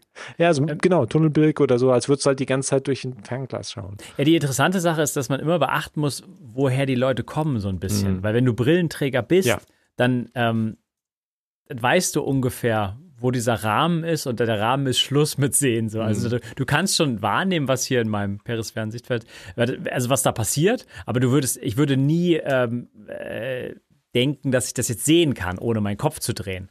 So, und wenn du aber jemanden hast, der jetzt keine Brille trägt und der setzt sich eine Brille auf, Achtung Logik, der denkt natürlich eher daran, dass das Sichtfeld eingeschränkter ist, als jemand, der ohnehin sein Sichtfeld die ganzen Tage einschränkt. Ja. Und also ich glaube, man kann schon festhalten, natürlich ist es schöner und man sieht ja auch bei der Quest, dass es möglich ist, das Sichtfeld von so einer VR-AR-Brille breiter zu gestalten. Also die Quest ist, glaube ich, breiter im Sichtfeld, aber man sollte, glaube ich, beachten, woher man kommt sozusagen. Also siehst du bis zum Rand vom Display. Also siehst du wir haben ja auch beim Teardown von iFixit gesehen, dass die Displays auch diese Ecken aussparen. Da ist also, die sind nicht rechteckig, sondern die haben auch so ein abgerundete Ecken in den Ecken. Siehst du bis dorthin, also siehst du durch die Linse, wo am Display Schluss ist? Ja, ich glaube zumindest, das zu sehen. Also es bricht dann auch farblich und insgesamt bricht es am Rand. Ja, also es geht kaputt, das Bild, wenn du so willst. Und ich würde sagen, man kann da hinschauen. Also ich muss mich da schon sehr drauf konzentrieren und auch irgendwie den Kopf vielleicht so ein bisschen drehen und dann halt sehr in eine Ecke die Augen bewegen. Aber ich würde sagen, man kann das auf jeden Fall sehen, diesen Rand, an dem diese Illusion dieses Displays halt völlig bricht dann. Aber das heißt, du kannst alles sehen, was du sehen solltest. Also das Leitsiegel, was du hattest und die Größe, wie das dann bei dir gesessen ist, hat dir erlaubt, bis an den Rand da reinzuschauen. Ja. Manche Leute haben ja auch gesagt, das ist zu weit weg oder Augen sitzen sehr tief, dann können sie halt nicht so nah dran kommen und dann sehen sie nicht alles, was das Display zeigen könnte, zum Beispiel. Ja, wahrscheinlich, also ich meine, wenn du halt die Korrekturlinsen drin hast, die dazu bestellt hast, dann würde ich davon ausgehen, ich habe das jetzt natürlich noch nicht gesehen mit den Korrekturlinsen, aber ich würde davon ausgehen, dass du dann erstens kriegst du automatisch, glaube ich, ein größeres oder weiter entfernt, also ein Lichtsiegel, was halt größer ist und damit deine Augen weiter entfernt sind, damit du sozusagen noch auch der Platz für diese extra Linsen da noch drin ist und dann hast du halt die Doppelung, dass du halt eben noch ein Linsensystem davor hast und dann fängt es wahrscheinlich an, dass es wirklich schwierig wird, auch die Ränder von den tatsächlichen Displays zu erkennen und da wird's, vermute ich, ist der Eindruck nochmal ein anderer, ja. Wie ist es mit dem Gewicht und den Strappen und wie lange kannst du es tragen? Hast du Kopfschmerzen und so weiter? Ja, wird auch wahrscheinlich sehr unterschiedlich von Person zu Person unterm Strich sein. Also ich kann halt mit dem Basisstrappen, der ja sehr nett ist und den du halt schnell über das Drehrädchen justieren kannst und der sich auch gut anfühlt und halt so einfach dieses breite Band, was hinten rumgeht, den schaffe ich irgendwie 20 oder 30 Minuten und habe halt einfach entsetzliche Kopfschmerzen. Und wirklich? Okay. Ja, ja. Also, 20 Minuten ist schon hoch. Also eigentlich würde ich sagen, den kannst du auch einfach in den Mülleimer werfen. Ja, also andere Leute schwören so darauf, dass es so die Spanne. Also, mag auch sein. Also ich will das auch gar nicht in Abrede stellen, dass Leute den tragen können. Ich sage, das ist wirklich spezifisch. Meine Empfehlung ist nur Mülleimer. meine persönliche Empfehlung ist den nein, natürlich nicht in den Mülleimer schmeißen, weil ist auch ein sehr schönes Stück, bei dem merkst du halt, dass die sich offensichtlich Mühe gegeben haben. Bei der anderen Variante, bei der sie sich offensichtlich keine Mühe gegeben haben, die ist allerdings sehr gut. Okay. Ja, also die ist vielleicht auch noch nicht das Optimum. Ich bin sehr gespannt, ob wir da bald so aus Dritthersteller-Ecke halt irgendwie noch mehr Variationen sehen, weil ich meine, bei den anderen VR-Headsets, denke ich, hat sich durchaus bewährt, dass halt der Strappen über die Stirn läuft oder was halt ja du komplett blöd halt aussieht, aber halt was wahrscheinlich bei Apple deswegen rausgefallen ist. Ernsthaft. Also ich kann mir echt vorstellen, irgendwie so, wir machen alle Strappen, aber nicht einer, aber der nicht von über die vorne Stirn, nach hinten geht. Exakt. Das wird ziemlich sicher die Diskussion in Apples Design-Team gewesen sein, die darauf hinauslief, dass sie halt dieses Dual-Loop-Ding gemacht haben, das hat echt ein Azubi zusammengeklickt. Ich meine, come on. Ja, also ich meine, sie hatten ja eigentlich, ist ja interessant, sie hatten ja diesen Oberstrappen gekoppelt mit dem dicken hinter dem Kopfstrappen in der Preview noch letzte WWDC. Ich habe nochmal Bilder rausgesucht. Und jetzt sah interessant aus. Und jetzt machen ja Leute die beste Kombination, die einfach super lustig und bescheuert ist, einfach den dicken gestrickten Strappen praktisch einmal sich hintenrum und dann nochmal über den Kopf. Also einen extra kaufen einfach. Also sich einen zusätzlich kaufen und dann mit irgendeinem blöden 3D-Drucker Plastikding den Henry dran zu bauen. Was die erste Kickstarter-Projekte an Etsy-Shops verkaufen jetzt irgendwie so eine Vorrichtung, wie du den dicken Strappen auch über den Kopf bekommst. Der kostet nur einen Huni extra, dann kannst du den nochmal oben drüber legen. Ja, ich verkaufe dir meinen für 150, Basti. Der ist... Ich kaufe den einzeln einfach so, ne? Man weiß ja nie, aber es ist natürlich schon, du hast natürlich das Gewicht auf mehr Fläche verteilt. Ja. Du siehst bescheuerter aus. Also man möchte ja kaum glauben, dass es noch bescheuerter geht mit diesem. Und im Winter wird der nicht kalt am Kopf. Ja, das ist eine Mütze. Ja, es ist viele Vorteile. Gewonnen. Okay, Etsy. Ich zahle 100, ich zahle 100 Euro an einen Etsy-Shop, der mir eine Mütze strickt, die genauso aussieht. Aber so einfach normale Mütze. Wäre schon gut. Aber die Qualität ist schon gut, oder? Die ist schon sehr beeindruckend. Ja, also von dem Solo-Knitband, das ist schon einfach ein sehr. Sie haben sich sehr viel Mühe gegeben. Ich kann es halt auf Teufel komm raus nicht ernsthaft benutzen. Also vielleicht echt für super kurze Sachen, aber ich merke das sofort, dass das irgendwie schief geht. Und das andere ist halt gut. Und zwar so gut, dass es auch einfach, das bei mir jetzt irgendwie auch einfach irgendwie auch 2 Stunden, 3 Stunden geht irgendwie. Geht sicher irgendwie. Länger als 3 Stunden habe ich, glaube ich, am Stück nicht ausprobiert. Ich habe dann das Gefühl, irgendwo ist auch die Grenze erreicht. Ja, aber ist die erreicht, weil du dann zu viel geguckt hast und das Augentracking anstrengend, aber wäre dann 3 Stunden Film gucken, wenn du so lange einen Film am Stück schauen würdest, wäre das dann besser, meinst du, als nur zu klicken? Ich glaube, 3 Stunden Film am Stück habe ich auch noch nicht gemacht. Da vermute ich, dass es irgendwann auch sehr anstrengend wird. Einfach auch, also und zwar wirklich nicht nur durch das Gewicht. Und das Gewicht, glaube ich, mit dem Dual-Loop oder wie auch immer jetzt dieses Doppelband heißt, glaube ich, kriegt man das ich kriege das Gewicht da gut gedeichselt und so gut verlagert, dass es mir halt nicht auf der Nase drückt und nicht irgendwo sonst auf die Stirn drückt. Und dann kann man das Gewicht irgendwie ganz gut wegstecken. Aber ich empfinde es nach längerer Zeit, finde ich es für die Augen relativ intensiv und unangenehm. Vielleicht kannst du dazu was sagen, weil ich habe was ich interessant fand, gelesen. Jemand hat beschrieben, dass er bei der Arbeit und so weiter da relativ wenig Probleme hat, aber sobald wir in einen Videocall gewechselt sind und du sozusagen nichts machst und du guckst einfach eine andere Person an und so Interaktivität stattfindet, dass es dann total anstrengend war, einfach dieses Headset aufzuhaben. Und ich Also vielleicht kannst du dazu was sagen, aber ich weiß nicht, ich schaue auch drei Stunden nicht komplett auf den Screen. Also es gibt Momente, da gehe ich mal raus. Also ich meine, das ist auch so von der Gesundheit eher auch vielleicht zu empfehlen, so einfach immer aufzustehen. Musst ja eh wegen der Apple Watch und den, weißt du, Standing Goals und so weiter, musst dir Kaffee holen ohnehin. Und wahrscheinlich ist auch diese, also ich glaube, es ist ein bisschen, also ich verstehe schon, dass das jetzt so ein Wettbewerb stattfindet und ich habe 24 Stunden in der Brille verbracht, aber es ist halt komplett unrealistisch. Also von der normalen, also es ist halt so ein Rekord, den man vielleicht des Rekordes wegen machen kann, aber nicht, weil er irgendwie praktisch einsetzbar ist.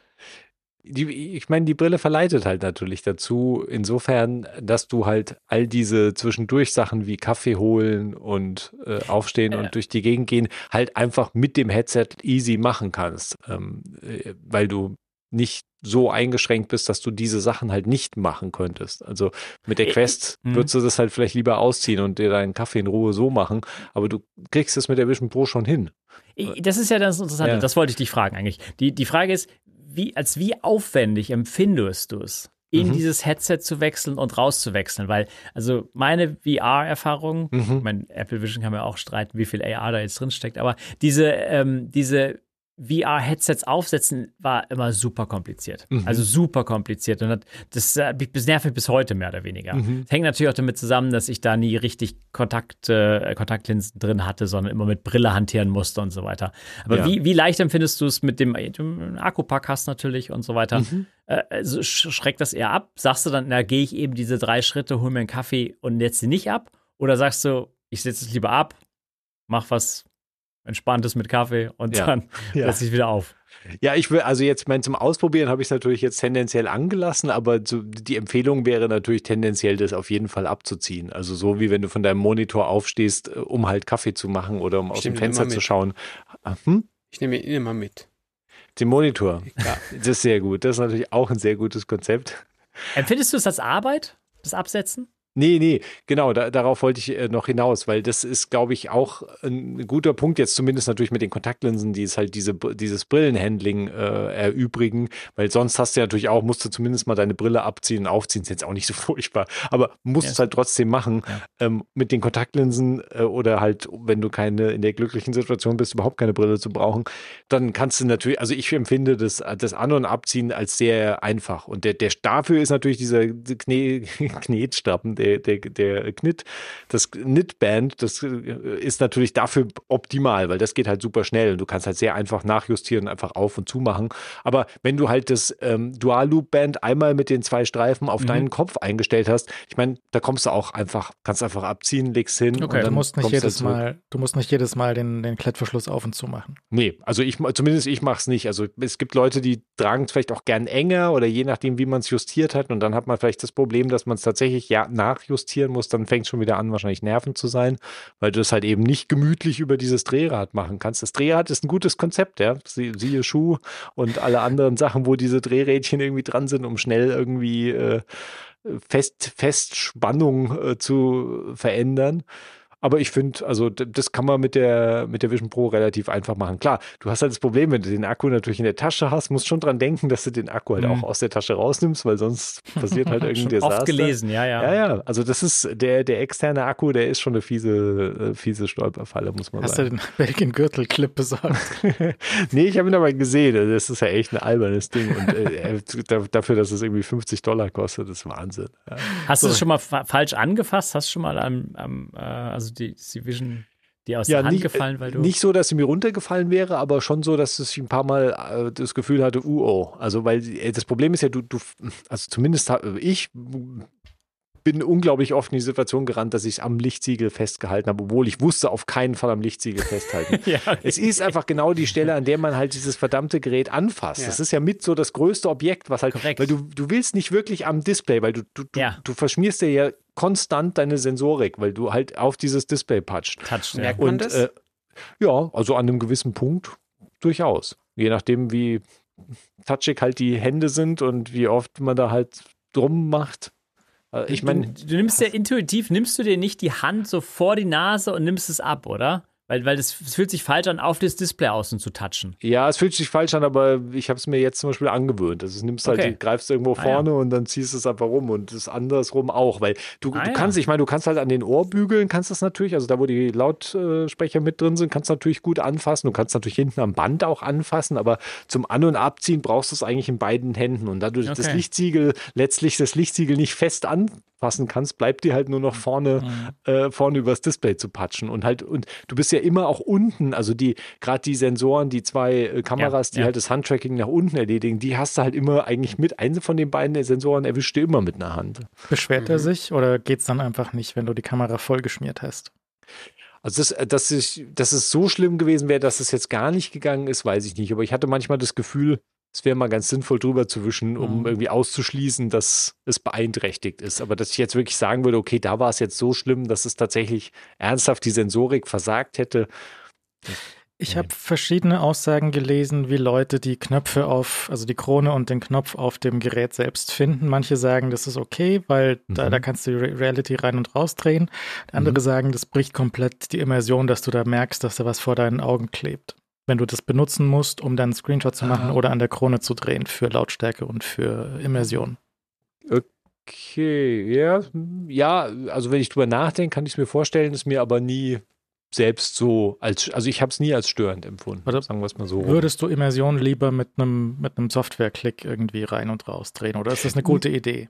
Also ich finde die Krone sehr, ich habe mich zuerst, also als wir halt die ersten Bilder gesehen haben, habe ich mich ein bisschen gewundert, weil ich gedacht, okay, jetzt müssen sie die Krone, ich meine, die hatten sie ja im AirPods Max schon dran gebastelt. Dann, ich meine, müssen sie jetzt die Krone wirklich so überall dran basteln? Soll das irgendwie beweisen, dass die Krone wirklich ein sehr wichtiges Eingabegerät ist? Aber warum, ja?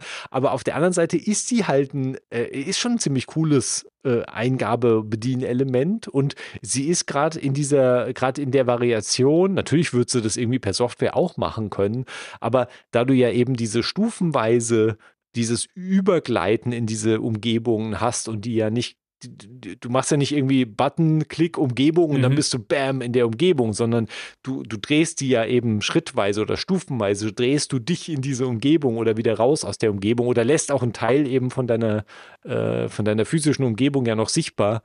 Das ist clever, über dieses Drehrad zu machen. Also ich empfand das bis jetzt, also man muss ein bisschen viel drehen vielleicht, aber ich fand das eigentlich ganz angenehm, muss ich sagen. Und du hast zusätzlich halt den Bonus, dass du auch noch die Lautstärke darüber regulieren kannst, was auch praktisch ist, das mit einem Hardware-Knopf zu machen.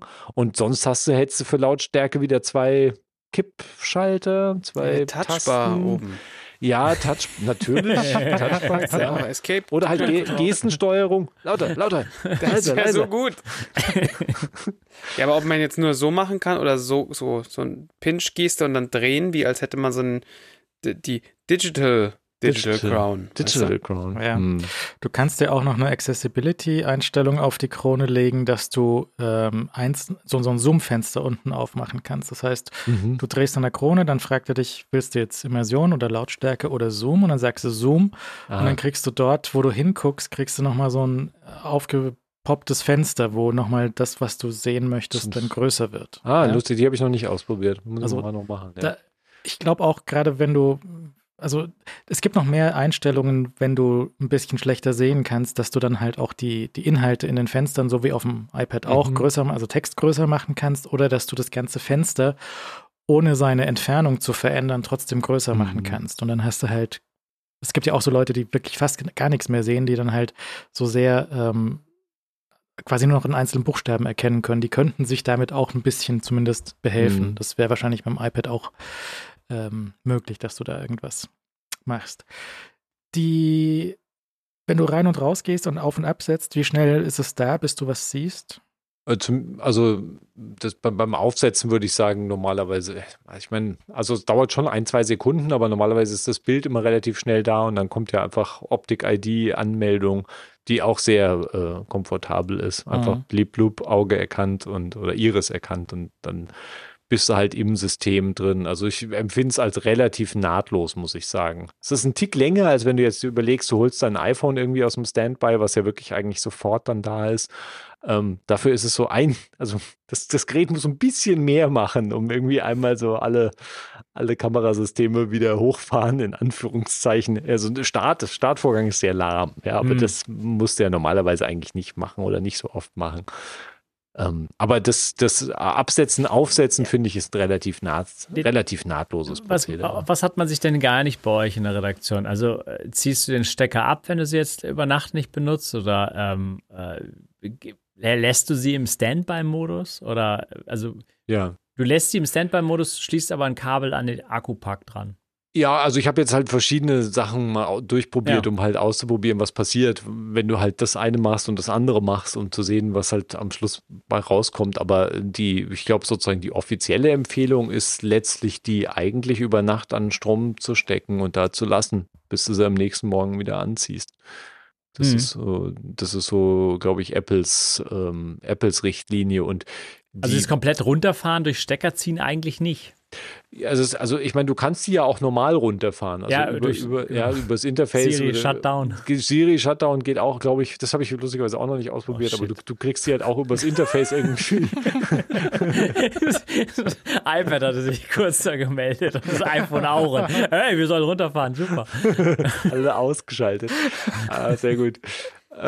Ja, also du kannst ja über das Interface runterzufahren, ist natürlich irgendwie sehr umständlich, und dafür ist es irgendwie sehr einfach, natürlich außen an diesem Kabel einfach zu drehen.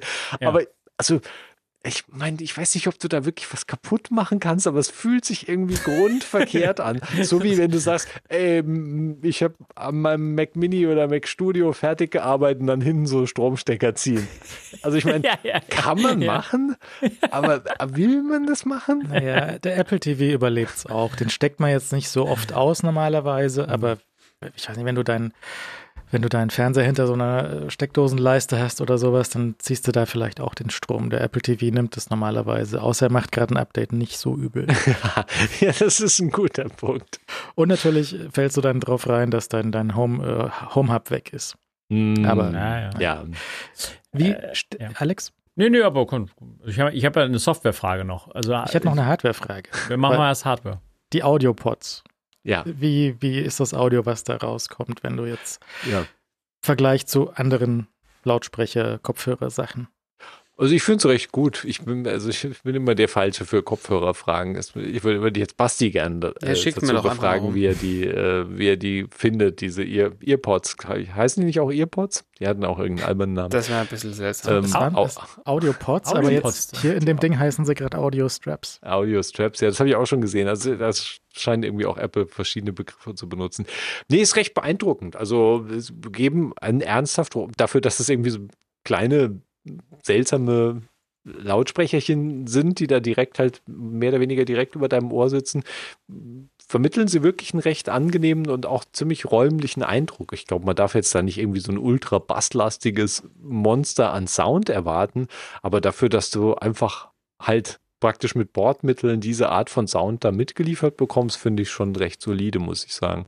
Ist natürlich netter unterm Strich, wenn du dir deine AirPods reinstöpselst, dann hast du halt das, was die AirPods können. Und ich meine, kannst ja auch irgendwie AirPods Max natürlich da drüber bügeln. Also das geht schon auch alles. Mit welchen AirPods hast du es denn probiert? Weil ich spiele so ein bisschen auf die Latency an, die das USB-C-Case-Modell bringen soll. Ja, genau. Ich muss noch mehr hin und her wechseln, aber ich würde jetzt aus dem Bauch sagen, also ich kann da irgendwie latency-mäßig irgendwie keinen Unterschied erkennen, vielleicht findest du irgendein Szenario, wo diese ein Unterschied tatsächlich bei der Latenz. Jetzt Lossless Audio ist für mich sowieso hinfällig. Ja. Also Spoiler, für jeden hinfällig. Lossless Audio ist E-Mail ist nur an Alex schicken, nicht an mich, bitte. Ich habe nichts gesagt zu Lossless Audio. Das ist sehr gut, man braucht Lossless Audio.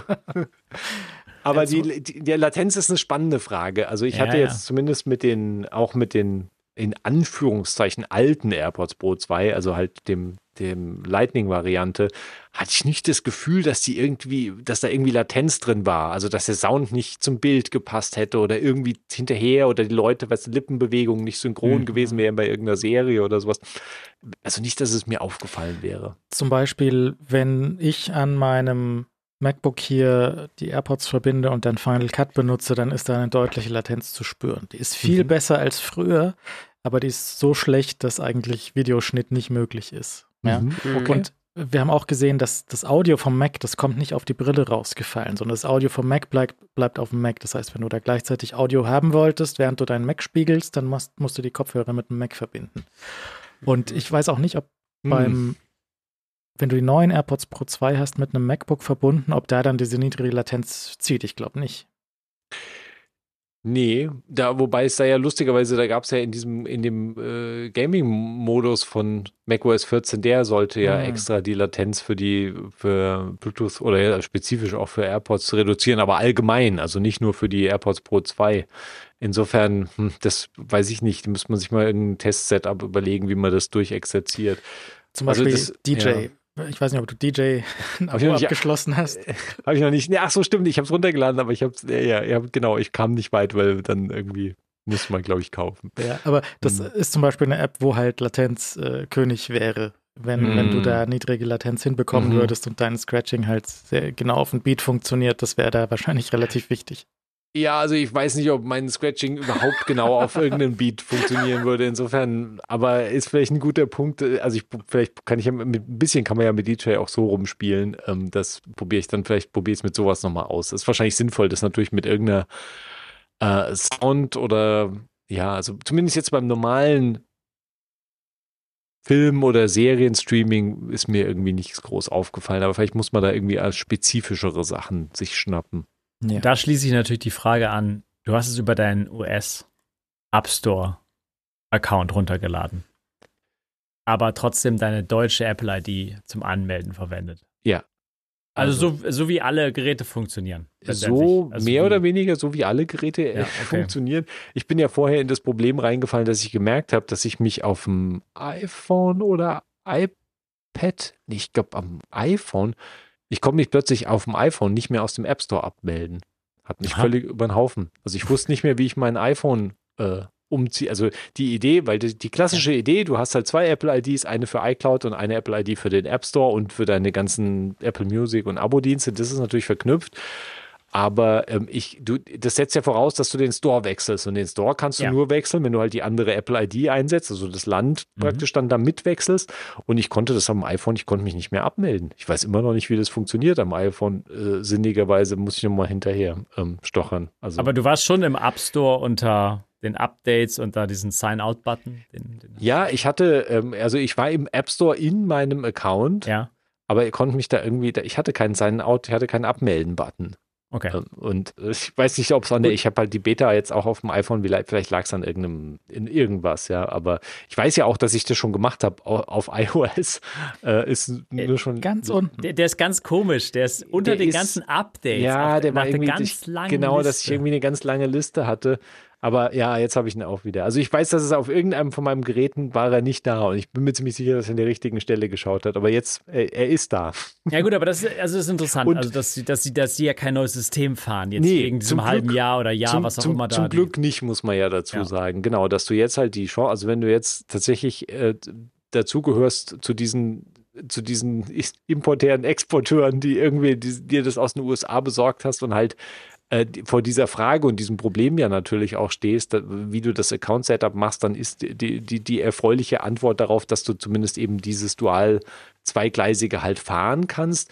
Wir wissen natürlich noch nicht genau, wie das langfristig jetzt aussieht. Also im Moment funktioniert halt auch nur das, also nee, es funktioniert nicht nur das zweigleisige. Du kannst natürlich US-Account-only fahren, aber dann hast du halt unter Umständen, je nachdem, wie du persönlich halt dein Setup bis jetzt hattest. Also ich hätte, wenn ich jetzt nur den US-Account benutzt hätte, hätte ich ja meine Fotos zum Beispiel nicht gehabt. Und dein ganzes Zeug. Also all mein iCloud-Zeug nicht. Also alle meine Notizen und den ganzen anderen Krempel. Der ich meine, ich frage für eine Person, die vor 2 Wochen daran sehr interessiert war, jetzt nicht mehr so. Aber es ist ich finde es eine ernsthaft interessante Frage, weil diese ganze DM-Geschichte mit Computer-DM auf deinem Gesicht jetzt und so weiter, wenn sie sich da jetzt ein anderes System ausgedacht hätten, weißt du?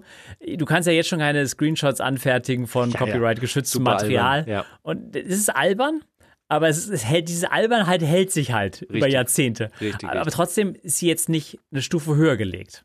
Und, also weißt du, ja, weil dieser extra Passus, den sie da eingebaut haben auf diese Seite, der hat einen so ein bisschen zum Nachdenken angeregt. Und jetzt mit der ganzen Ländersperrgeschichte und so weiter, das wird natürlich in vielen Bereichen interessant. Und deswegen ist eigentlich ganz gut zu wissen, dass sie eigentlich das jetzt nur aufführen, weil sie wissen, dass da internationale Kunden aufschlagen und die dann eventuell ihre Abos nicht benutzen können, weil sie keine US-Account-ID etc. haben. Genau. Deswegen ist es aufgeführt. Weil das ist, glaube ich, das Hauptproblem, dass, also ich meine, es gibt natürlich sicher auch Leute, die halt, wenn die in Deutschland konsequent sagen, ich lade halt meine Apps immer aus dem US-Store. So Leute gibt es ja auch. Also ich meine, die einfach schon seit Jahren sagen, ich mache das halt über den US-Store, weil das App-Angebot ist meistens breiter oder ich kriege manche Apps vielleicht nur im US-Store, die ich nicht im deutschen App-Store gibt, gab es ja auch immer wieder. Immer. Also das ist, glaube ich, da gibt es genug Argumente für, das auch zu machen. Aber dann so konsequent natürlich zu sein und dann im letzten Schritt zu sagen, ich lasse halt alles über diese US-ID laufen, nämlich zum Beispiel eben auch meine Abos und Apple One Bundle oder halt einen von den Diensten, den du halt abonnieren willst. Da musst du natürlich schon sehr tief in diesem US-Account drinstecken. Und wenn du das nicht tust, sondern halt deine Abos halt über einen deutschen Account gebucht hast, dann hast du halt das Problem, das, in dem ich jetzt zum Beispiel auch stecke, dass ich halt diese deutschen Abos, also für Apple Music und Apple TV Plus und so weiter, halt die ganze Krempel, dass du den halt natürlich nicht mit deinem US-Account benutzen kannst, weil die sind natürlich außen vor. Ja. Also, und also Herr Schneider schickt auch gerade nochmal den Link dazu, wenn man das für sich selber importieren möchte, beim Zoll steht. Das ist das grüne Türchen, das rote Türchen. Das rote Türchen wird teuer. Und schnell laufen können. Das grüne Türchen, das wird teuer und super frustrierend. Ja. Weil in Berlin sind die Zöllner drauf gekommen, dass da viele Leute mit diesen zwei großen weißen Tüten durchmarschieren, haben die mal einkassiert. Und das ist richtig ätzend, wenn sie dich da erwischen. Weil nicht nur wird das teuer. Marschiert er da mit zwei Tüten durch? Das ist nicht nur teuer, sondern dann gehst du da durch und dann hast du am anderen Ende irgendwie eine Anzeige, noch mehr Steuern und kriegst deine Vision Pro in einem Jahr wieder. Was toll ist, weil die in einem Jahr Spitzenmodell ist. Das muss so frustrierend sein. Aber ich habe schon immer gesagt, nehmt das rote Türchen. Also es ist halt einfach eben. Es macht es halt 600 Euro teurer, die ganze Geschichte. Aber das, ist ja schon du willst es, ist ernsthaft dieser eine Bericht, ich meine, der lief bei Heise, ne? Der eine Bericht, auf den wir uns hier beziehen, also wo es anscheinend 8 Leute erwischt haben. Da waren ein paar clevere Kontrolleure irgendwie am, also die haben sie vielleicht irgendwie, ich weiß nicht, wer da geplaudert hat oder so, dass da Leute zurückfliegen. Vielleicht war es auch ernsthaft offensichtlich. Also wer da mit der Apple-Tüte, mit der riesen Apple-Tüte, diese riesen Verpackung durchläuft, also, der hat es auch nicht anders verdient, ehrlich gesagt. Du kannst ja diese, was heißt, also ich meine, du kannst ja diese Verpackung nicht unauffällig mitnehmen. Also du musst ja einen eigenen Koffer kaufen, um diese Verpackung aus den USA wieder nach Deutschland zu bekommen, wenn du die irgendwie am Flughafen wir möchten ja keine Tipps geben, wie man die nach Deutschland bekommt. Keine Steuerhinterziehungstipps. Du kannst natürlich auch einfach mit deinem weißen NASA-Case durchlaufen. Das ist genauso auffällig. Keiner hat diesen Case je gesehen. Oder einfach die auf den Kopf setzen und dir so einen Hoodie drüber. Oder halt so Langlaufski an und dann auf. Und so, In Finnland würde das, glaube ich, nicht auffallen, wenn das Schneebrille im Flughafen, Da gibt es ganz viele, die mit Schneeschuhen schon so. Das ist sehr gut. Ja, nee, aber das, wenn du nicht Schwarzenegger heißt und da gerade Luxusuhren durchschiebst, dann hast du da halt länger mit zu tun. Schwarzenegger hat da noch Witze gemacht über die Handschellen und so, dass er die normalerweise nur mit seiner Freundin nachts irgendwie brauchen kann. Super. Da ist ihm kein besserer Witz eingefallen. Nee. Naja. Was ist denn so mit deinem Content, den du dann da so also du hast jetzt Fenster und Spatial Computing und Macs und diese ganzen Trackpads und Cursor und Sachen, aber vielleicht Teams. Einfach mal Teams, sehr wichtig, einfach mal aufs Sofa geknallt und 3D-Movies und Content und deine Fotos und Panoramas angeschaut und Fotos von Bergen und Wäldern. iPhone Spatial Videos. Spatial Videos, Und iPhone Spatial Videos und natürlich Special Videos, die das Headset selbst gefilmt hat, natürlich. Ja, ist ja alles sehr, sehr interessant. Ja, also ich meine, die Fotos sind auf vielerlei Ebene faszinierend, super seltsam, sehr fantastisch und total kaputt. Also, du kannst sie nicht bearbeiten, ne? Ist richtig, oder? Ja, also ich glaube, so weit kommst du irgendwie gar nicht. Also du das ist echt einfach nur eine Anschau-App, Wiedergabe-Anschau-App, ja. Und natürlich stellt die halt so dieses, du hast, glaube ich, sonst auch relativ vollen Zugriff auf deine Fotomediathek, so mit den üblichen Strukturen, kannst irgendwie nach Screenshots filtern oder nach irgendwie Alben und Personen und das ist schon alles vorhanden, und natürlich sind diese Special-Videos irgendwie prominent, soweit denn vorhanden, und natürlich sind deine Panoramas sind auch plötzlich sehr prominent in der Seitenleiste, wenn ich mich richtig erinnere, also du hast so, das wissen sie natürlich schon, dass das mit den Panoramas ein cleverer Schachzug war, dass du halt plötzlich ja mehr oder weniger so 180 Grad Material halt schon vorliegen hast. Jetzt ist es ja lustig, aber ich sehe aus dem Augenwinkel jetzt immer das Video von der Apple-Webseite, wo der Typ halt vor diesem riesigen Eisberg steht. Und die Panoramafotos sind sehr cool. Sie sind umso cooler, je neuer sie sind und je neuer dein iPhone war, als du sie aufgenommen hast. Aber auch wenn du sie mit dem allerneuesten iPhone aufgenommen hast, brechen die halt hinten und vorne, weil du hast dieses Foto halt in einer solchen monströsen Riesigkeit vor dir, dass sich das halt, das fühlt sich sehr geil an. Bei mir natürlich immer irgendwie Bergpanoramas. Ich glaube, ich habe überhaupt keine anderen Panoramas als von irgendwelchen Berggipfeln.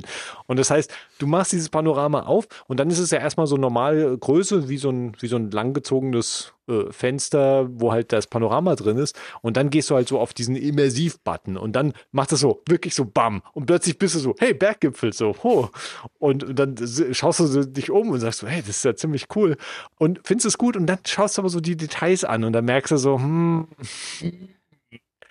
es ist schon sehr gut, aber die Kamera reicht halt einfach, die Auflösung reicht einfach nicht dafür. Wie weit, also bei dem Video hier mit dem Eisberg sieht das so aus, als würde das auf Infinity weit weg projiziert werden. Also ist es das gleiche Ding wie bei dem Panorama, also nicht bei dem Spatial Video, wo so ein Rahmen ist und der Content, also das Geburtstagskuchen ausposten ist innerhalb dieses Rahmens? Ja. Oder ist das Panorama einfach nur so wie ein großes Poster? Letzteres. Das Panorama ist praktisch so ein gebogenes Poster, was letztlich wie so ein 180-Grad-Ding, oder je nachdem, wie weit du das Panorama halt geschossen hast. Das liegt ja auch in deiner Hand irgendwie, ob du das ganz durchziehst oder halt irgendwie über der Hälfte aufhörst, oder manche machen auch Hochkant-Panoramas. Ich meine, mit den Panorama-Fotos werden ja auch viel lustiger Quatsch gemacht. Also, wenn du ein ganz klassisches Panorama halt damit geschossen hast und dich einmal nicht um die eigene Achse, aber einmal 180 Grad um dich selbst gedreht hast bei der Aufnahme, dann bist du halt in diesem gebogenen 180 Grad drin, wirklich in diesem gebogenen 180-Grad-Bild halt wirklich drin und kannst halt deinen Kopf von links bis nach rechts drehen. Also der Immersivmodus bedeutet, du stehst mittig auf jeden Fall. Du stehst mittig, und da ist dieses Eisbergbild, was Apple auf seiner Webseite hat, nicht irgendwie so irreführend. Du stehst wirklich in diesem Bild drin, und deshalb fühlt sich das auch unglaublich immersiv oder halt unglaublich lebendig und intensiv an, weil du halt wirklich mitten in diesem Panorama oder dich halt, also letztlich stehst du vor dem Panorama, aber es fühlt sich so an, als würdest du wirklich gerade bei so, wenn du irgendwie auf dem Gipfel halt so runter fotografierst und siehst halt, stehst halt mitten in dieser Landschaft drin, ist ziemlich cool. Zumal das ja halt immer natürlich eine persönliche Erinnerung ist, die irgendwo in deinem Kopf auch ist. Vielleicht kannst du dich an die Situation noch erinnern, dass du das Panorama halt geschossen hast, und damit ist ja oft dann irgendwie auch was verknüpft, und das macht das natürlich dann wahrscheinlich als Erlebnis noch intensiver, als wenn dir jetzt irgendjemand in ein Panorama das halt irgendjemand geschossen hat, halt anschaust. Ja. Wie was oft denn, hast du geweint? Was jetzt Panorama fragen? Schaut sehr fragend. Nee, ich hab, Panorama macht alles für mich Sinn. Ich habe andere Softwarefragen, die noch nicht relevant sind. Panorama betreffen. Ich habe tatsächlich eine Fotofrage. Du hast es hier jetzt auch zu Hause benutzt, das Ding, oder nicht? Ja. Wird man automatisch zu diesem Creep Dad? Auf keinen Fall. Also ich meine, kannst du natürlich werden, aber... Es hätte ja sein können, dass es plötzlich total viel Sinn macht, dauernd mit diesem Ding auf dem Gesicht rumzulaufen und Fotos zu machen. Nein, überhaupt nicht. Also es macht überhaupt keinen Sinn, nie irgendwie damit auf dem Gesicht rumzulaufen und irgendwas damit zu machen. Rumlaufen macht gar keinen Sinn damit. Ja. Also du kannst das alles machen, aber auch rumlaufen, und wenn du jetzt irgendwie einen längeren Pendelweg hast oder so. Du fährst erst einen Bus und dann die U-Bahn und dann noch irgendwie hin und her. Das kannst du wahrscheinlich schon machen, aber wahrscheinlich ist auch blöd. Nee, es macht dir ernsthaft keinen Sinn. Also du kannst Fenster, korrigiere mich gleich, aber du kannst Fenster greifen und so mitschleifen, wie so eine Handtasche oder so, kannst du diese so mitziehen. Aber während du läufst, kannst du ja nicht wirklich diese Fenster sind ja fix, also die fliegen ja sonst an dir vorbei. Das heißt, du kannst laufen damit, natürlich, aber du kannst nichts irgendwie in der Brille machen, du kannst vielleicht Musik hören weiter. Ich meine jetzt nicht so die YouTube-Spezies, die da einen Witz gemacht haben, sondern dass du halt deine Fenster kannst du jederzeit zurückrufen. Wenn du auf die Taste drückst, dann kommen die Fenster, die du irgendwo verloren hast, wieder zurück. Ja. Aber dann könntest du halt die Brille auflassen, während du vom Bus zur U-Bahn läufst. Aber im Bus und in der U-Bahn, während du sitzt, könntest du ja irgendwas machen.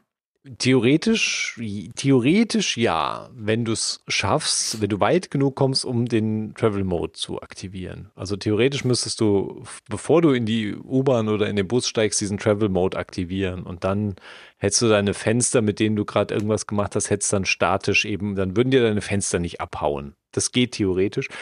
Also im Bus habe ich es noch nicht ausprobiert, aber ich habe es im Zug, ich habe es im Auto ausprobiert, ich habe es im Zug ausprobiert, Flugzeug war ich noch nicht. Im Zug bin ich noch nicht mal bis zum Travel-Modus gekommen.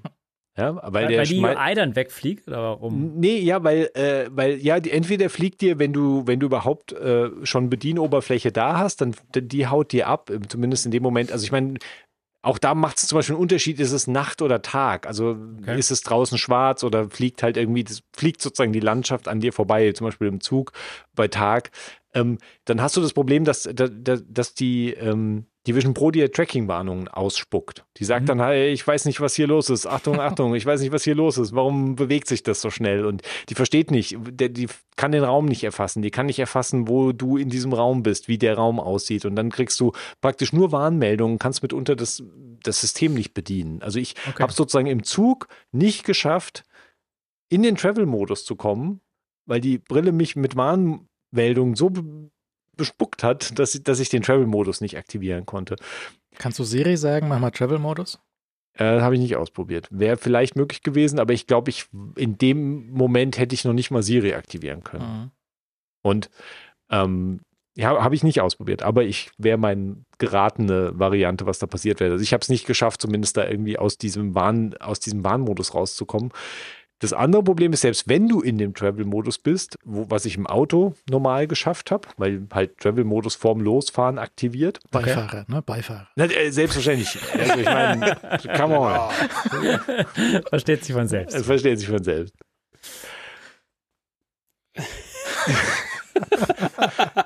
Fenster, dann durch den Travel-Modus stabilisierte Fenster, die vor mir waren. Auto fährt los, Fenster fahren mit. So, dann fängt aber an, vielleicht irgendwie fährst über unebene Fahrbahn, Schlagloch, irgendwas. Dann fangen die Fenster an zu wackeln. Ja? Und dann fängt dein Gehirn an zu wackeln. Und dann fängt dein Bauch an zu wackeln. Das geht wahrscheinlich mir besonders so. Aber dieses Gewackel ist super irritierend. Also ich hätte mir nicht vorstellen können, dass irgendwie selbst wenn mir nicht irgendwie komisch geworden wäre, hätte ich mir nicht vorstellen können, das ernsthaft zu benutzen, um irgendwas mit diesen Fenstern zu machen oder einen Film zu schauen oder was auch immer meinem Auto jetzt vielleicht damit machen wollte, als Beifahrer. Ja. Und sobald du den Kopf zur Seite drehst und aus dem Fenster rausschaust oder auch irgendwie zum Fahrer schaust und in die andere Richtung schaust, kommen die Tracking-Warnungen wieder. Mhm. Das ist im Flugzeug auch. Apple sagt im Flugzeug Support-Dokument, Travel-Mode, bitte nur im Flugzeug benutzen und auf keinen Fall aus dem Fenster schauen. Ja, genau. Das heißt aber auch, wenn du deine Immersion voll reingedreht hättest und gar nichts von den Kameras wissen willst, dann würde es auch wackeln, weil die Fenster müssten, ja, ich hatte den Immersionsmodus, die Environments habe ich, glaube ich, weiß ich nicht, ob ich die im Auto so bewusst irgendwie reingedreht habe oder nicht. Aber theoretisch wüsste ich nicht, warum die einen Unterschied machen sollen, weil die Fenster, die wackeln ja sonst auch nicht. Also egal, ob du Pass-Through-Modus oder halt die Umgebung hast, sind die Fenster ja super fest sonst. Die sind ja wie so richtige feste Elemente, die einfach du an eine Position in den Raum stellst und dann sind die da und bleiben da, egal was du dann machst. Ne? Beeindruckend auf der einen Seite. Ja, was total cool ist eigentlich. Aber das bricht halt in dem Moment, in dem du oder halt eben das Fahrzeug halt so komisch vibrierst, was halt einfach von der Brille als offensichtlich falsch wahrgenommen wird, und dann gerät irgendwie das Betriebssystem durcheinander und die Sensorik weiß halt nicht, was sie machen soll. Dann fängt die eben auch an zu wackeln und zu zittern, und ich glaube, daran ändert es nichts, ob in welchem Modus du dich jeweils befindest in dem Moment. Und ich glaube, mir wäre auch super komisch geworden, wenn ich zusätzlich auch noch den Pass-Through komplett weggeblendet hätte, weil dann bist du irgendwie vor so einem Bergsee, merkst aber Kurve links, Kurve rechts. Also ich meine, Leuten wird auch vom Buchlesen im Auto schlecht. Klar, also ich meine, das ist ja sowieso sehr unterschiedlich. Mir wird jetzt normalerweise im Auto glücklicherweise irgendwie nicht sonderlich groß schlecht, aber das ist natürlich auch so ein Fall, dass Leute, also das ja insgesamt Autofahren, je nach Person irgendwie super unterschiedlich halt wirken kann, und dann so noch dich in so eine andere seltsame, dein Gehirn komplett zu verwirren mit so einer anderen Welt, in der du dich befindest, ist sehr strange auf jeden Fall. Aber angenommen, du würdest jetzt über die ganze Sensorik und die Kameras vorne ein Tuch werfen, rastet sie dann auch aus, oder ist dann für sie Nacht, oder wie wäre das so? Ja, ganz dunkel geht nicht, ne? Ganz dunkel. Dann ist Sensorik auch wieder, dann kriegst du auch wieder Tracking-Warnung. Also wenn du in einem stockdunklen Fensterzimmer bist, also das ist schon so, dass du nach unten, theoretisch hat die ja, also bei schlechtem Licht und so weiter, kann die auch noch irgendwie deine Gesten normalerweise erkennen, aber wenn du zum Beispiel in einem stockdunklen Schlafzimmer irgendwie einen Film schauen willst, kann es sein, dass die Tracking-Warnung kommt und sagt, ich weiß nicht mehr, wo ich bin, letztlich. Und dann kannst du da wahrscheinlich auch mit dem Travel-Mode vermutlich noch weiterkommen, weil wenn du den aktiviert hast, dann bleibt halt einfach das Fenster da, wo es ist, und dann schaust halt deinen Film im Travel-Mode. Im Schlafzimmer müsste eigentlich funktionieren. Aber es ist interessant, wo da die Sensorik an ihre Grenzen stößt. Und ähnlich ist es, glaube ich, auch. Also wenn du jetzt irgendwie davor rumwischt oder auch unten die Kameras eben blockierst, die nach unten tracken, dann kommt eigentlich immer sofort eine Warnmeldung, dass irgendwas nicht funktioniert. Das wäre auch noch eine Frage gewesen, so mit dem großen Hoodie von dem Kollegen. Ja. Da kann ja auch sein, dass deine Kleidung oder irgendwas da im Weg ist, dass du, wenn du einen Schal trägst oder so ein Zeug, dass da irgendwie auch sowieso, du musst deine Hände ja schon irgendwie so halbwegs nach vorne irgendwo haben. Also wenn du sie halt am Stuhl unten nach rechts weghängen lässt, dann sieht er die einfach nicht. Sehr dicker Bauch auch schon. Wahrscheinlich nicht, ja. Also ein bisschen nach vorne müssen sie schon. Wenn du sie im Schoß liegen hast, dann sind die ja auch eher ein bisschen nach vorne irgendwie. Wenn du auf dem Schreibtisch liegen hast, das ist natürlich gut. Du kannst natürlich direkt irgendwie vors Gesicht halten. Funktioniert auch, ist halt anstrengend. Aber klar, also wenn die so rechts runter, so irgendwie so super gemütlich bist und die hast die irgendwie so neben dir im Stuhl runterhängen, die Hände, und schaust dann irgendwie nach links und machst rechts deine Geste, da ist halt nichts mit Geste. Irgendwo ist da auch Schluss. Ja, Basti, was war deine Frage noch? So, jetzt angenommen, ich kaufe mir so ein Ding, gehe durch den roten Kanal und habe die jetzt zu Hause rumliegen. Wie funktioniert denn das jetzt, wenn ich richte die jetzt für mich ein, mache meine Persona und so weiter und so fort. Jetzt liegt die zu Hause rum und meine Frau setzt sie auf. Was passiert denn dann? Also wie benutzt sie das Ding?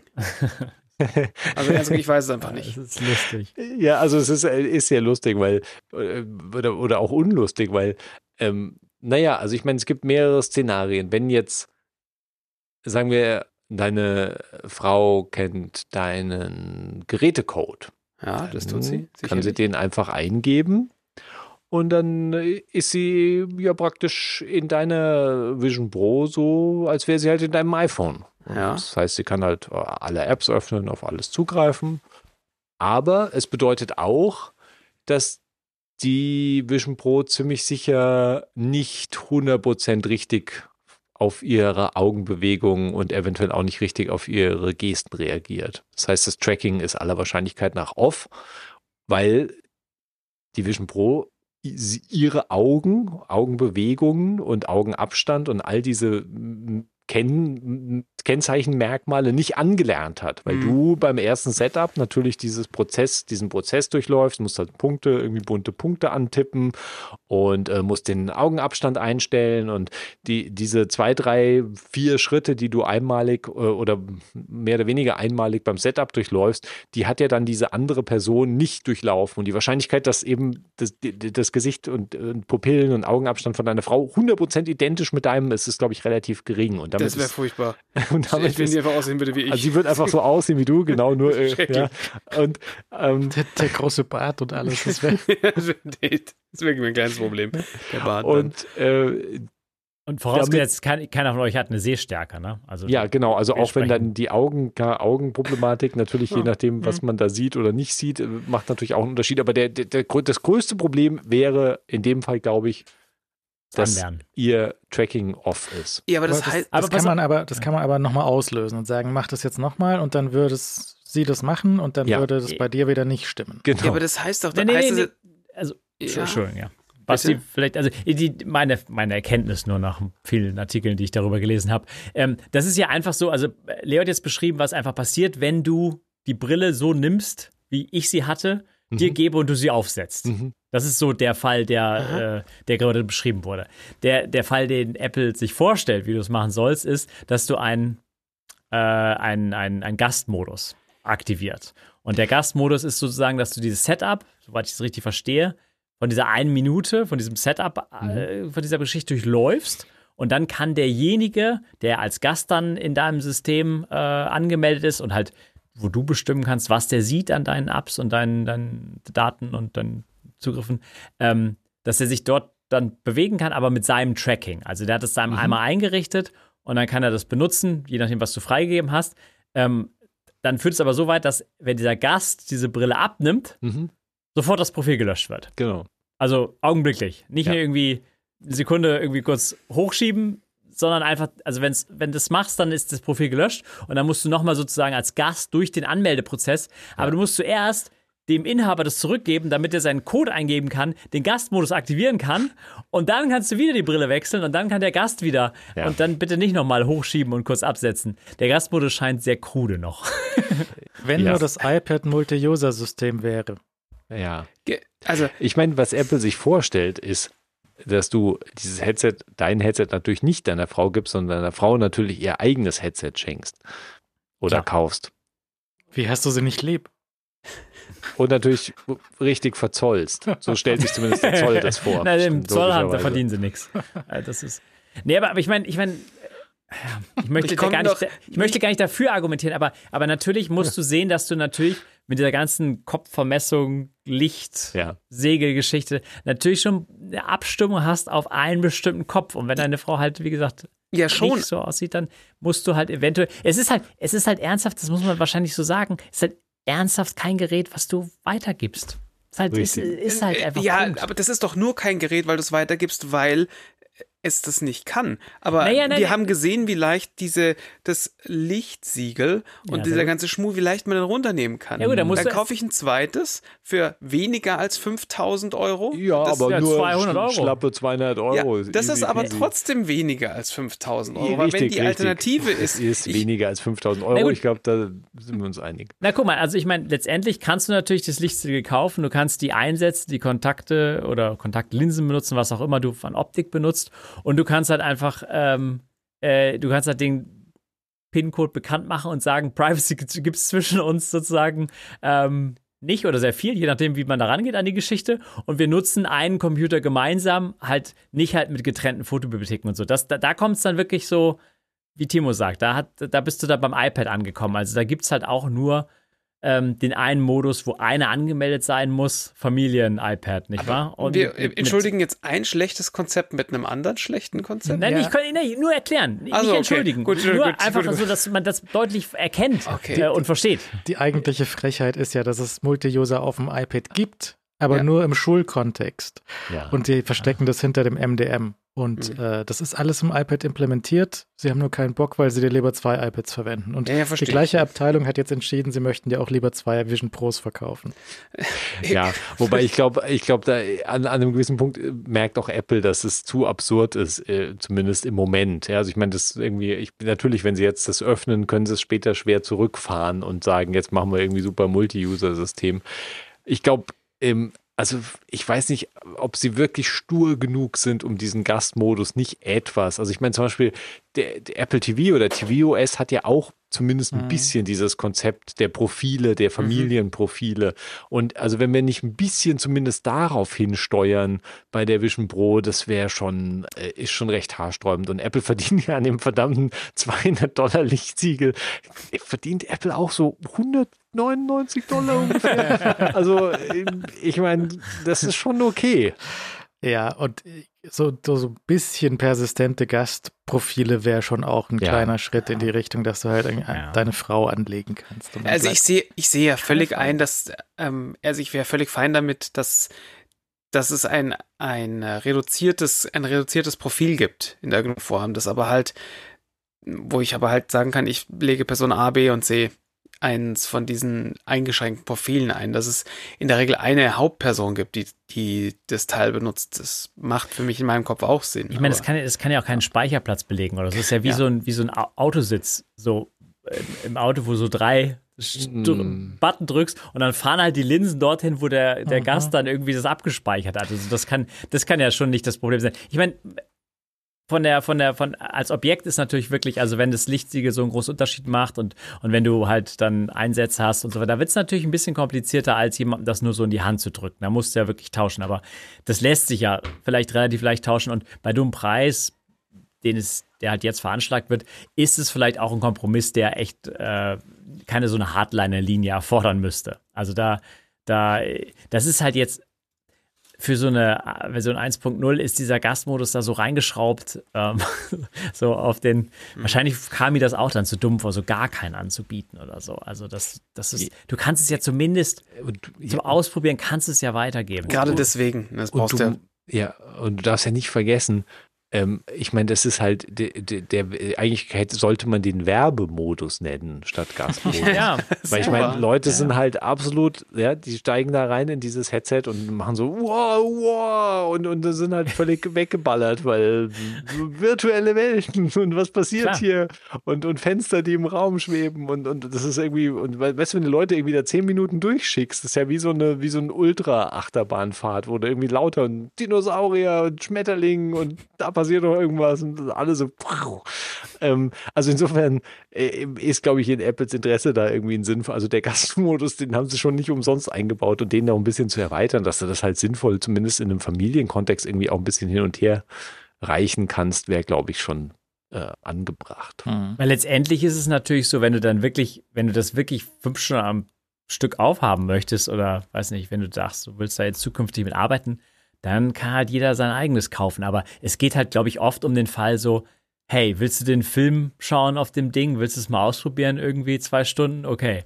Aber dass du dann in diesen 2 Stunden halt niemals das Headset nur leicht hochrücken darfst, weil sonst alles gelöscht wird, ist halt Quatsch. Also das muss man.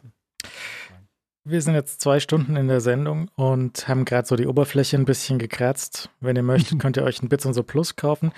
Wenn jetzt sofort 1000 Leute Bits und so Plus klicken, für 5 € jeweils, dann besorge ich so eine Brille. Zum Beispiel. Aber mit Zoll dann hoffentlich. Ist das eine Drohung oder ein Versprechen? Nicht sicher. Aber bitte so Punkt Plus, wenn ihr da eins klicken möchtet, das wäre ganz hervorragend. Aber nur die Oberfläche gekratzt, Persona und Eyesight. Ja. Kannst du anlernen. Wie ist das Display nach außen, wenn du es nicht durch eine Kamera auf YouTube gesehen hast, sondern mit deinen eigenen Augen im Spiegel vielleicht? Ich weiß nicht. Ja, auch. Ja, also es ist ja die lustige Frage, die auch Leute stellen, so wie sieht man sich selbst im Spiegel, so als wäre man irgendwie so ein Vampir, der dann verschwinden würde. Ich muss da immer lachen über diese Frage. Ich glaube, dass die wirklich, also Leute sich ernsthaft damit beschäftigt haben, was passiert, wenn man sich da selbst im Spiegel mit anschaut. Ich meine, es passiert einfach gar nichts, weil du erscheinst einfach im Spiegel. Also, so, Spoiler. Surprise. Du hast halt eine bescheuerte Brille auf der Nase.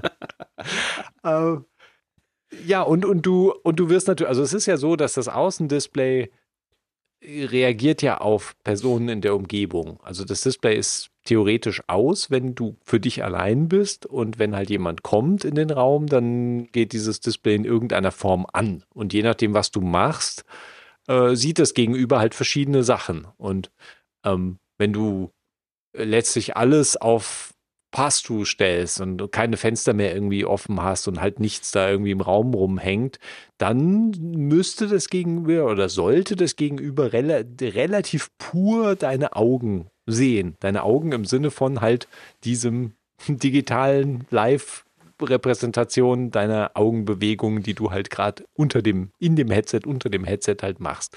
Basierend auf dem, was du halt eingescannt hast, als du deine Persona angelegt hast. Und wenn du keine Persona angelegt hast, dann hast du halt generische Augen, was auch immer das bedeutet.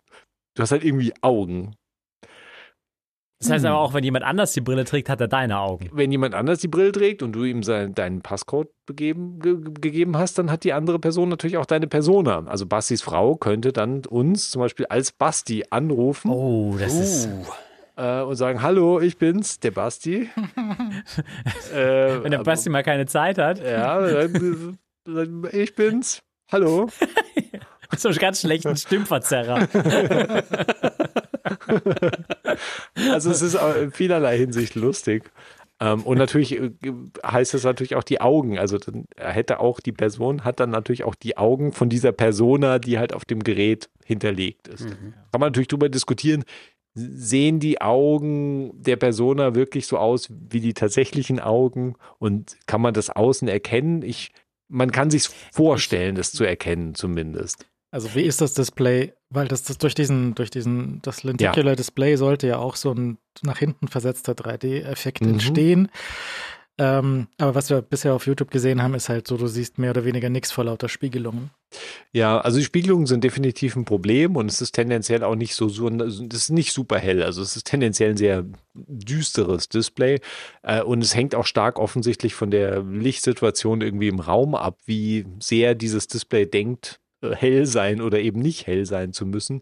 Aber wenn die Augen ganz frei sind, also wenn die Person, die Vision Pro trägt, halt jetzt kein Zeug macht in der Vision Pro, sondern praktisch nur den Pass-Through auf 100% hat und voll dich anschaut, dann siehst du, wenn du gegenüber sitzt, finde ich, relativ solide diese digitale Repräsentation der Augen der Person. Und die blinzelt, die schaut in bestimmte Richtungen.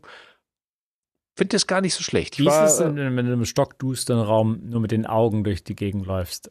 Sieht man die im stockdüsteren Raum nur als Augen so? Im stockdüsteren Raum habe ich es nicht ausprobiert. Das ist bitte, eine gute Frage. Bitte Familie erschrecken. Ja. Bis zum nächsten Mal. Das Problem an diesem Stockduster-Szenario ist, glaube ich, dasselbe Problem wie bei den anderen Stockduster-Szenarien, dass das Tracking wieder dir Fehlermeldungen wirft und vermutlich das Tracking auch nicht in der Lage ist, eben in diesem Stockdunklen halt das Gegenüber zu erkennen. Also es versteht nicht, dass da jemand gegenüber ist. Das heißt, das Display bleibt wahrscheinlich aus und du siehst im Display sowieso eine Fehlermeldung. Insofern wird dieses Szenario nicht funktionieren. Ja, aber es ist ernsthaft interessant, was sie damit machen, weil ein Aspekt, den fand ich auch interessant, dass deine Hände, ich glaube, deine Hände sind, aber wenn Leute tätowierte Hände haben, es sind normale, untätowierte Hände dann in dem Bild. Ich weiß nicht genau, was da passiert, aber es ist interessant. Also ich meine, ob das auf die Augen irgendwie zu übertragen ist. Also du erkennst schon, dass es deine Augen sind. Wenn du ein Gesichtstattoo hast, was dann? Wenn du hier so Tränen tätowiert hast.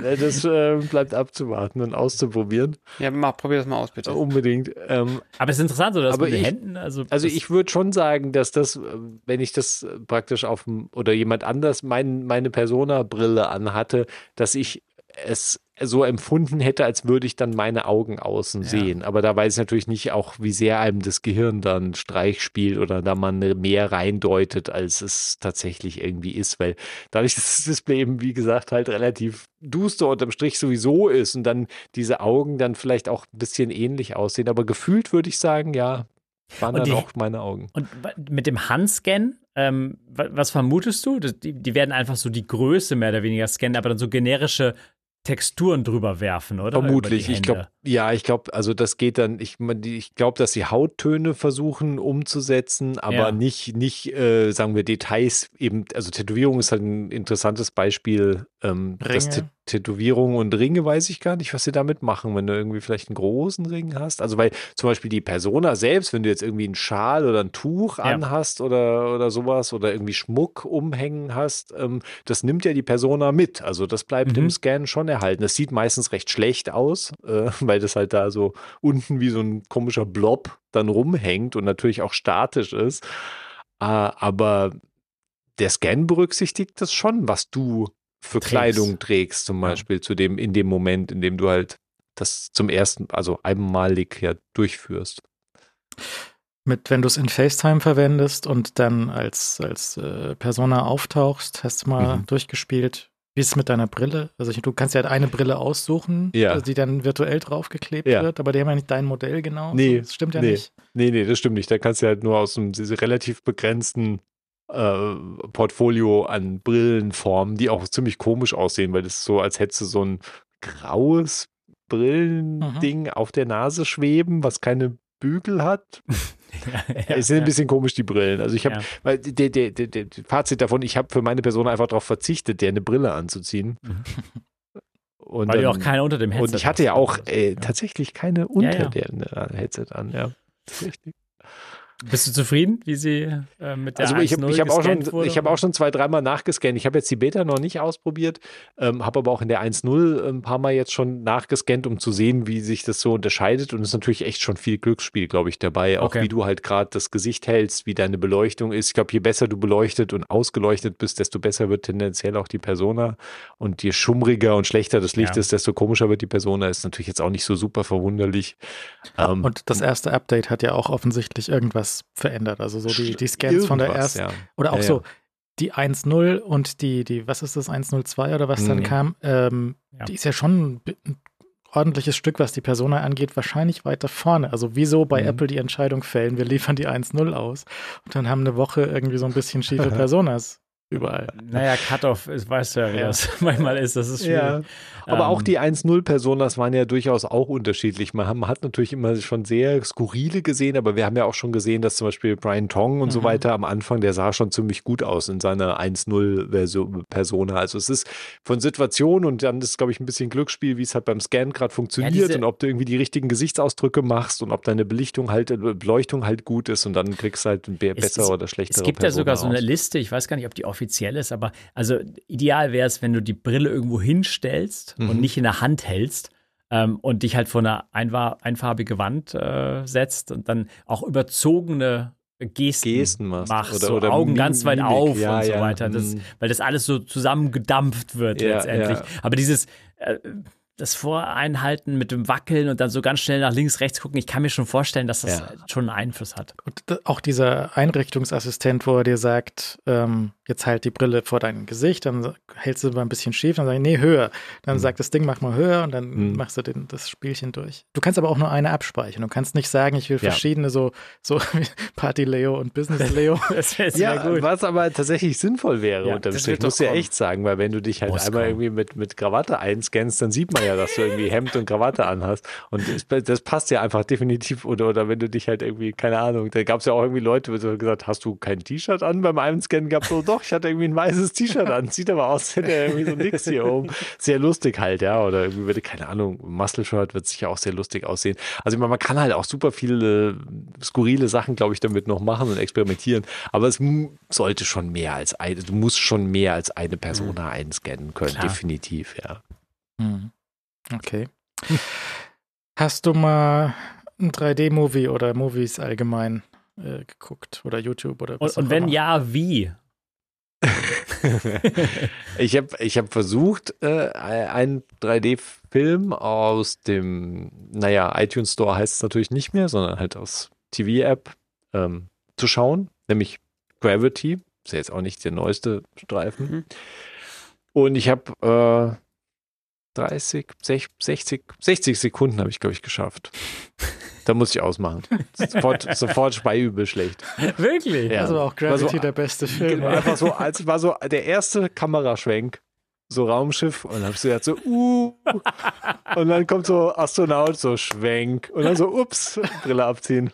So, guten Abend, diesen Film werde ich nicht schauen. Okay. Hast du das mal im Kino versucht? Nee, ich bin auch, 3D-Film ist tatsächlich was an mir in jeder Hinsicht vorbeigegangen ist. Also ich habe keine Vergleichsbasis dazu, wie das im Kino ist. Ich habe auch nur gelesen und gesehen, was Leute sonst so drüber erzählt haben, die halt gesagt haben, im Kino ist halt immer recht duster und es ist natürlich in der, die 3D-Filme sind ja nicht immersiv, die sind ja immer noch auf der Leinwand. Ja, ja. Du hast eine große Leinwand oder eine riesige Leinwand sogar vor dir, je nachdem, was du halt für ein Setup wählst für die Leinwand, aber diese 3D-Filme sind auf der Leinwand immer noch und sind natürlich nicht um dich herum gespannt, wie halt diese Apple Immersive-Videos. Und sie scheinen offensichtlich sehr hell zu sein. Ich meine, es ist halt so weit Spielfilm, wie es halt Spielfilm ist. Je nachdem, Kontrast ist ja ziemlich gut durch die OLEDs. Also du hast halt sowieso einen guten Kontrast. Wird ja auch irgendwie offiziell HDR unterstützt. Auch wenn jetzt irgendwie gar nicht mehr so viel Helligkeit theoretisch auf den Displays rauskommt über das Linsensystem am Schluss vor deinem Auge. Aber dadurch, dass du halt da mittendrin hängst, wirken die Kontraste sehr hoch. Gefühl zumindest. Also hell ist sehr hell, schwarz ist sehr schwarz. Mhm. Und damit hast du irgendwie diesen guten Effekt. Und dann hast du halt, wie gesagt, ich bin mit 3D-Filmen bis jetzt nicht sonderlich weit geworden. Die Gravity war bei mir halt aussichtslos. Ich wollte jetzt natürlich noch ein paar andere ausprobieren. Und ich hatte auch technisch das Problem, dass ich die IMAX-Enhanced-Version von Disney Plus aus irgendeinem Grund wollte Disney Plus die einfach partout nicht abspielen bei mir. Bin noch nicht dahinter gekommen, was das Problem ist. Ist eine gute Frage, was sie mit IMAX Enhanced bei Disney machen, weil da wechselt ja im Film der Aspect Ratio. Ah. Das ist ja der Gag bei den Dingern. Okay. Und im Kino ist das dadurch gelöst, dass da halt, also der IMAX-Film, wenn das ein analoger, Spielen die IMAX Enhanced von Film ab oder spielen sie es sowieso nur digital in den IMAX-Kinos? Weil der Gag ist bei IMAX Enhanced, dass du halt die meiste Zeit, jetzt, ich habe zum Beispiel Star Wars Nummer 1, 9, einen von den neuen Star Wars habe ich in 6, 7, 9? Nee. In IMAX Enhanced gesehen und da ist der Gag so, dass das meiste ist so relativ breitbildiges Breitbildformat und dann für einzelne Actionsequenzen wird es relativ quadratisch. Ah. Und dann sitzt du so drin, ja. Okay. Und das haben sie auf dem Fernseher halt so gelöst, dass die meiste Zeit schwarze Balken reinkodiert sind und für die Actionsequenzen sind die schwarzen Balken weg. Normalerweise, wenn du jetzt einen Movie auf Apple TV, auf TV in der Vision schaust, dann sind ja die schwarzen Balken auch weggeschnitten. Mhm. Also vielleicht machen sie dann einen Trick und machen dann die Leinwand auf quasi. Das wäre interessant zu sehen, was sie dann da eigentlich machen. Ja, wäre definitiv sehr interessant zu sehen, aber ich weiß halt nicht warum. Disney Plus spielt es halt einfach nicht ab. Vielleicht entweder liegt es an meinem Account. Ich habe ja irgendwie, glaube ich, auch nur irgendeinen komischen Test-Basis-Gratis-Account. Vielleicht müsste ich irgendwie einen teuren Account abonnieren für IMAX. Ich habe außerdem den deutschen Account drin. Mhm. Ich kann aber auf meine komplette Disney-Bibliothek, in Anführungszeichen Bibliothek, kann auf den deutschen Disney-Katalog zugreifen. Ich kann auch mit dem VPN reingehen, dann sagt mir, hey, du bist auf Reisen und müsste ja zumindest mal denken, ich wäre in den USA, aber ist natürlich der deutsche Account dahinter. Ich habe jetzt keinen US-Disney-Account, das kann natürlich auch daran liegen. Ach, du hast ihn ab aus dem US-Store geladen, aber mit deinem deutschen Login eingeloggt. Exakt, okay. So rum, ja. Okay. Ansonsten funktioniert es halt. Ich meine, die App läuft, ich kann auch andere Sachen, ich kann alle anderen Inhalte ganz normal abspielen, aber halt nicht die IMAX Enhanced oder nicht die 3D. Du kannst auf Tatooine sitzen und diese das geht alles, ja. Das geht alles, okay. Ja. Okay, aber 3D-Content allgemein, also jetzt auch IMAX hin oder her, hast du nicht in dem deutschen Account, in Disney. Oder hast du Gravity dort drin? Nee, Gravity war ja aus der TV-App und die hat irgendwie offensichtlich ist der VPN auch egal und da kannst du halt auf die 3D-Inhalte zugreifen, aber das ist dann ja mit dem US-Account verknüpft in dem Fall. Ja. Okay, aber und du kannst auch bei der TV-App kannst du auch bei jedem Titel dann entscheiden, dann fragt er dich vorher, willst du 2D oder willst du 3D? Jetzt könntest du zum Beispiel mal Gravity in 2D versuchen, wie du das dann findest. Das habe ich, gut, dass du es sagst, weil das habe ich auch ausprobiert und das muss ich auch sofort ausmachen. Mhm. Weil verdammte Weltraumschwenk. Ich meine, wer soll sich das denn anschauen? Ist ein guter Film, kann man anschauen. Nee, was soll denn das? Das geht doch so nicht. Bisschen Spuckerei. Ich kann doch nicht die ganze Zeit irgendwie so eine Großaufnahme auf so Astronautenkugel-Gesichter haben und dann was ist denn das? Das ist doch kein Film. Das ist der ganze Film und das ist der ganze Gag von dem Film. Ja, stimmt, das stimmt. Naja, also, okay, aber wenn du jetzt, hast du noch einen anderen normalen Film, der nicht im Weltraum spielt, probiert? Ja, ich habe, also Film nicht, ich habe hauptsächlich Serien halt einfach, aber 2D, also geschaut.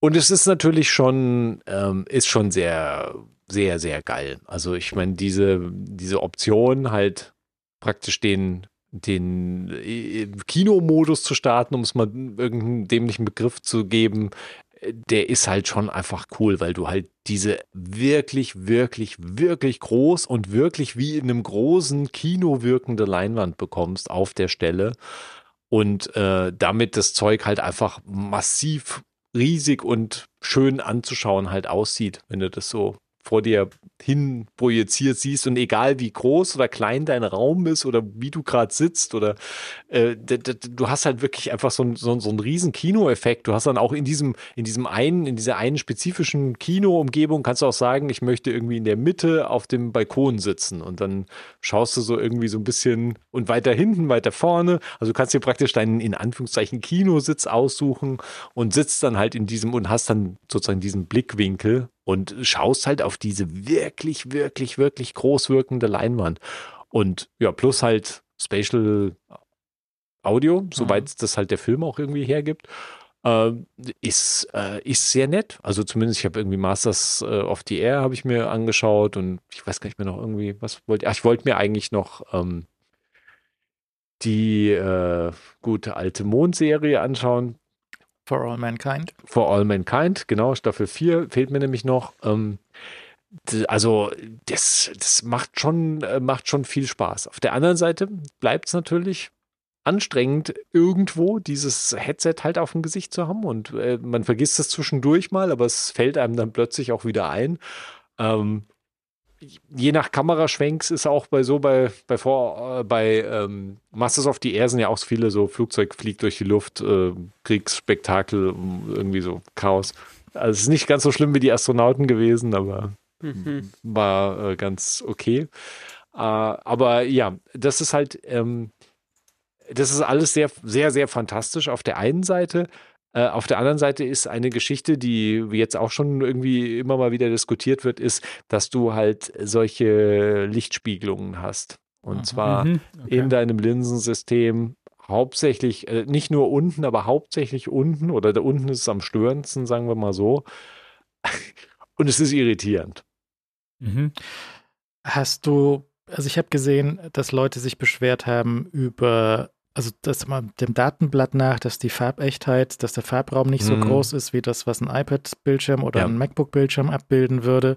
Ja. Und dass sie wohl das Display so ein bisschen härter driven, was zu Verschmierungen bei schnellen Bewegungen führen kann. Ist dir sowas aufgefallen? Also Verschmierungen halt, die habe ich nicht bewusst wahrgenommen.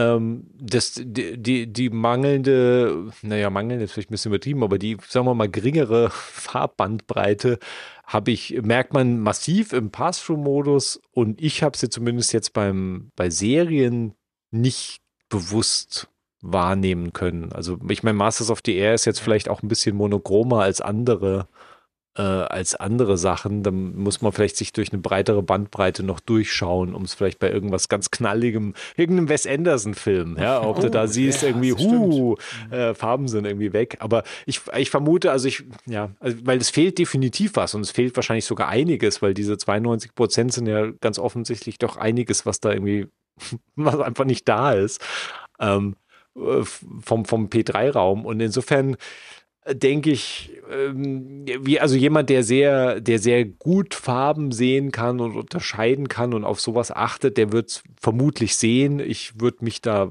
nicht mit einrechnen, aber Wes Anderson werde ich, glaube ich, noch ausprobieren.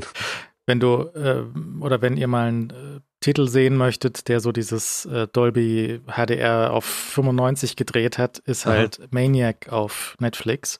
Das ist so extra bunt, extra hell, extra dunkel. Das ist so, ich würde sagen, so ein bisschen auch übertrieben. Das ist schon zu viel. Also ist auch nicht realistisch oder so, aber das ist da vielleicht auch gewollt. Aber das ist halt dort mir auf dem Fernseher zumindest aufgefallen, dass das halt sehr extrem ist dort. Und kann man mal, würde ich mal, wenn ich mir ein neues Display anschaue, würde ich den mal laufen lassen und sehen, was das Display mit diesem Film dann macht. Aber bei Netflix brauchst du auch zum Beispiel das große Abo, damit du 4K HDR bekommst. Ja, und auf der Vision Pro bekommst du es halt gar nicht, weil Browser. Weil Browser. Ja, und Browser ist halt auch noch relativ beschränkt mit, geht halt noch nichts. So. Ja. Auch YouTube 360 Video geht nicht. Nee, nicht. Das wäre auch interessant.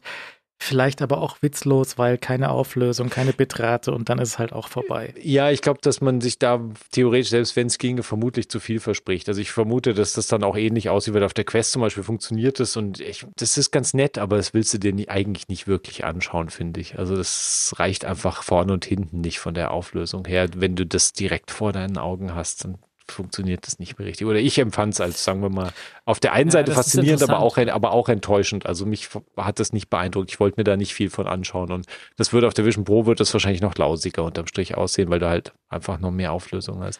Ich habe auch gestern mal kurz in die Matrix reingeschaut auf Netflix. Mhm. Eigentlich ein Film, den ich sehr gut kenne und der eigentlich theoretisch sehr gut aussieht, nur immer sehr viel zu grün seit ein paar Jahren. Der wird immer, wie gesagt, immer grüner. Jedes Jahr. Ein bisschen mehr Grün reingedreht. Und den habe ich auf so einem Full-HD-Fernseher angeschaut, der eigentlich auch sehr okay ist von den Farben und alles. Mhm. Und was Netflix aus diesem Film gemacht hat, ist einfach zum Davonlaufen. Es sind einfach keine Bits mehr übrig. Netflix spart alles weg. Und du siehst halt so die Matrix hinter der Matrix durchscheinen, weil es ist komplett nur noch Matsch.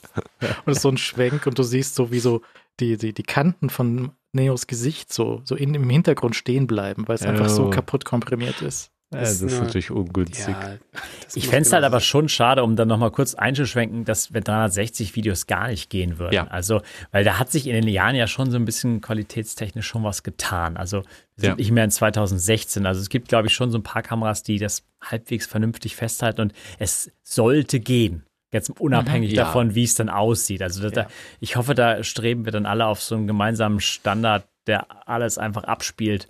Weil die Kameras haben halt einen anderen Reiz halt auch. Ne? Das ist halt ein ganz anderes Dabeisein. Und deswegen, das war halt immer krude, wenn du diese 360-Aufnahmen dann auf YouTube gesehen hast, auf deinem Bildschirm flach irgendwo vor dir, wo du dann irgendwie nur mit Maus irgendwie vielleicht so durchdrehen konntest.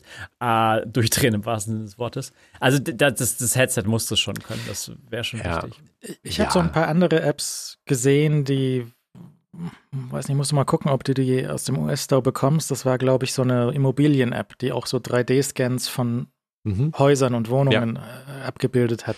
Sowas wäre vielleicht auch mal interessant. Zillow oder so. Zillow, sowas, ja.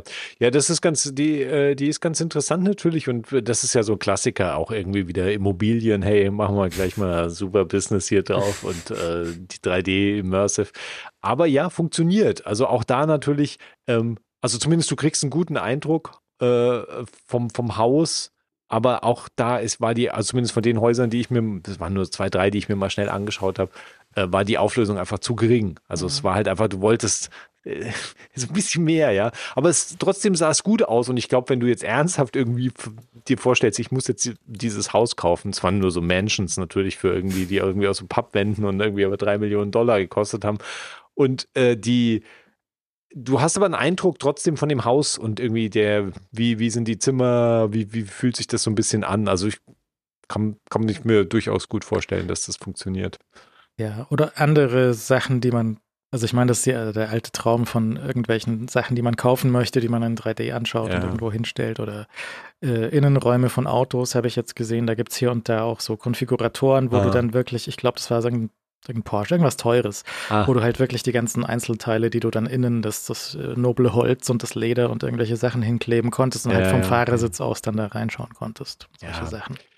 Ich meine, was jetzt halt, was natürlich auf der Vision Pro jetzt auf einmal auch ernsthaft Sinn ergibt, sind natürlich all diese AR-Kit-Dinger, die halt bis jetzt immer das alberne, ich tanze mit meinem iPhone oder iPad um irgendeinen Tisch oder um irgendein Objekt herum sind. Mars Rover zum Beispiel. Ja, den Mars Rover, den machst du auf und dann macht es einfach BAM und du hast halt dieses verdammte Modell wirklich in deinem Raum. Du hast halt nicht mehr, du schaust nicht mehr durch dieses irgendein iPad, ja, und machst so, da ist der Mars Rover, sondern du stehst einfach da und da ist halt der Mars Rover. Und der ist recht groß. Und der ist, ja, du kannst ihn kannst noch ein bisschen kleiner machen, du kannst ihn so 1:1, der ist ziemlich groß, wenn der 1:1 ist.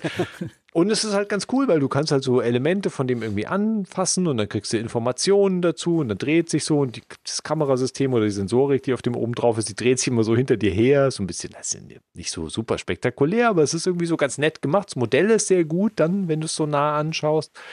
Mhm. Also ich meine, das sind jetzt natürlich auch, das ist ja eher dann so, wie soll man das sagen, ist ja eigentlich mehr so ein bisschen Bildungsbereich oder irgendwie sowas, was du halt ein bisschen halt greifbarer machen kannst, indem du es halt visualisierst. Und das ergibt halt so, erschließt sich das deutlich besser als halt mit AR-Kit durch die klassischen Displays. Bist du einem Dinosaurier begegnet? Ja, die Dinosaurier das ist natürlich lustig. Das ist natürlich die klassische Demo und die ist halt einfach eine tolle Demo. Zumal halt, da kommt halt erst der Schmetterling und man darf nicht zu viel spoilern, aber es kommt der Schmetterling und es kommt halt ein sehr süßer, kleiner Dinosaurier auch. Also sehr, sehr süß. Und ist insgesamt toll gemacht. Sieht wirklich gut aus und ist auch schon so, dass es ein bisschen komisch ist, wenn man da zum ersten Mal mit konfrontiert wird. Das ist wirklich, haben sie sich sehr clever ausgedacht. Bist du Alicia Keys begegnet? Ja, und das ist halt echt crazy. Also das ist wirklich was, ich meine, ich hatte ja da vorher auch schon, sagen wir mal, Erfahrungsberichte darüber gelesen, verschiedenster Weise. Und dann startest dieses verdammte immersive Video und die singt wirklich in your face. Also ich meine, das ist echt, du weißt am Anfang gar nicht, was da gerade passiert. Das ist ganz, ganz, ganz, ganz komisch. Also ernsthaft komisch und auch unangenehm komisch. Es ist wirklich, und dann fängt es einfach nur an, lustig und absurd zu werden. Ja, weil dann ist er so wie einer, ich weiß nicht mehr, wer das damals erzählt oder geschrieben hatte, dass er halt völlig fasziniert von der verdammten Wasserflasche war, die auf dem Klavier stand. So, whatever, Alicia, so sing du mal. Und einfach nur sich so diese Wasserflasche angeschaut hat. Und dann ist halt super lustig, weil du hast ja so verschiedene, du siehst ja auch ein bisschen so Band im Hintergrund und noch so Background-Sängerinnen. Kannst du weglaufen? Nein, ne? Du kannst nur du kannst nicht wirklich weglaufen. Alicia Keys steht am Klo! Ja, ich meine. Das ist halt echt fies, weil es gibt ja noch so eine andere Musik-Konzert-App, ich weiß gar nicht, ob die auch, wo du einfach praktisch so voll angesungen wirst. Das ist also offensichtlich so ein Ding.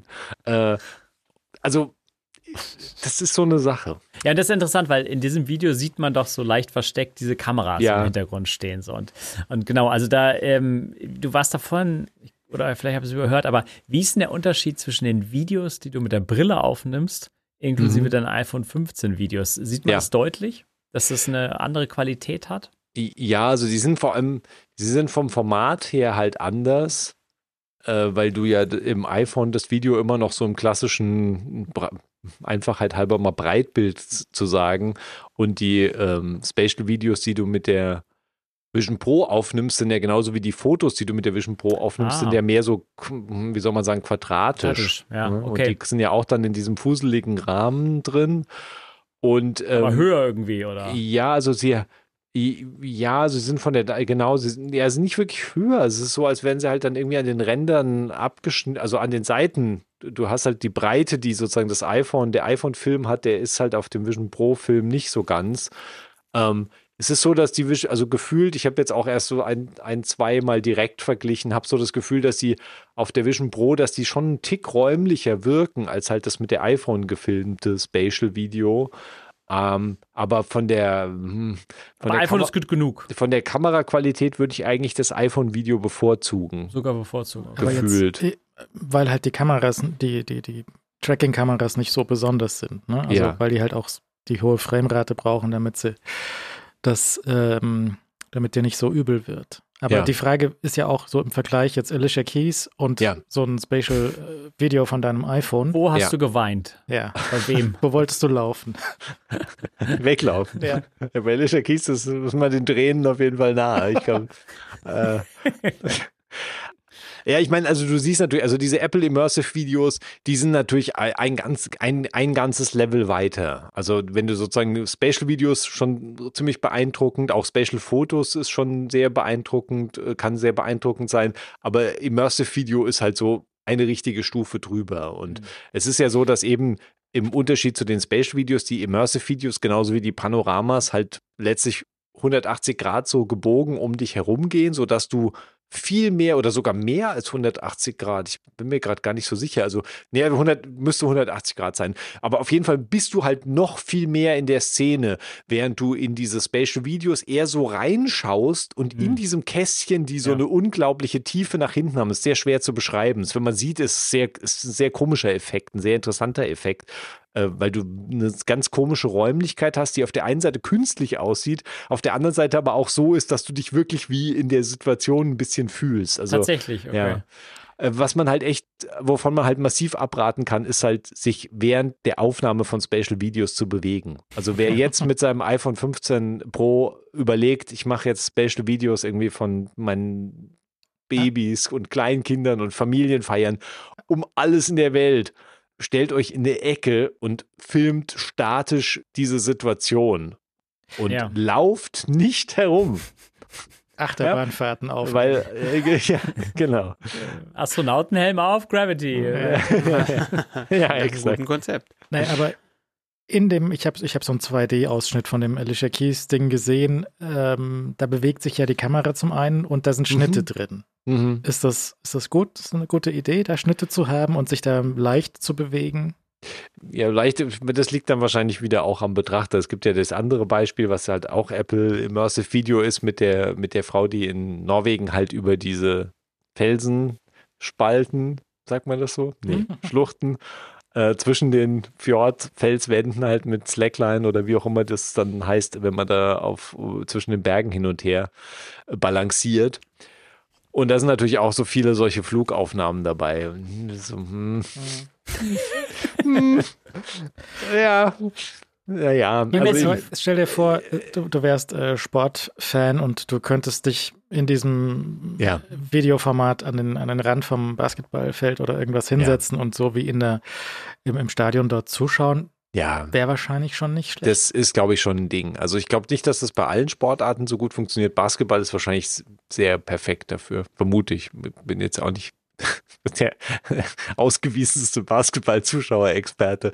Aber ich glaube, bei Basketball könnte ich mir vorstellen, dass das mit so einem Kamerasystem aufgenommen und wenn du dir einen Punkt praktisch im Publikum, wo du halt sitzen könntest oder ganz nah so am Spielfeldrand, wo halt sonst immer keine Ahnung, wie viel bezahlst, um halt so eine Karte dafür zu bekommen, dann müsste das eigentlich ziemlich super sein. Wenn du dann eventuell sogar noch zwischen verschiedenen Perspektiven wechseln kannst oder vielleicht sogar mehrere, das geht ja im Immersive Video eigentlich nicht, dass du mehrere Perspektiven einnimmst, aber zumindest wechseln könntest, könnte ich mir schon vorstellen, dass das sehr geil ist. Also das ist auch, also gerade Konzertmusik-Dinge scheinen halt sowas zu sein. Ich weiß nicht, vielleicht wollen Leute auch sich gern besingen lassen und finden das super. Also kann ich mir auch schon vorstellen, dass das funktioniert. Und für Sport definitiv, auch für so Doku-Sachen, also auch diese Slackline-Geschichte oder sowas und Natur-Dokus, Aufnahmen. Es gibt ja noch eins mit irgendwie so Wildtieren in Afrika oder so, plus halt nochmal irgendwie mehr Dinosaurier, die natürlich keine Dokumentation ist, weil, Dinosaurier.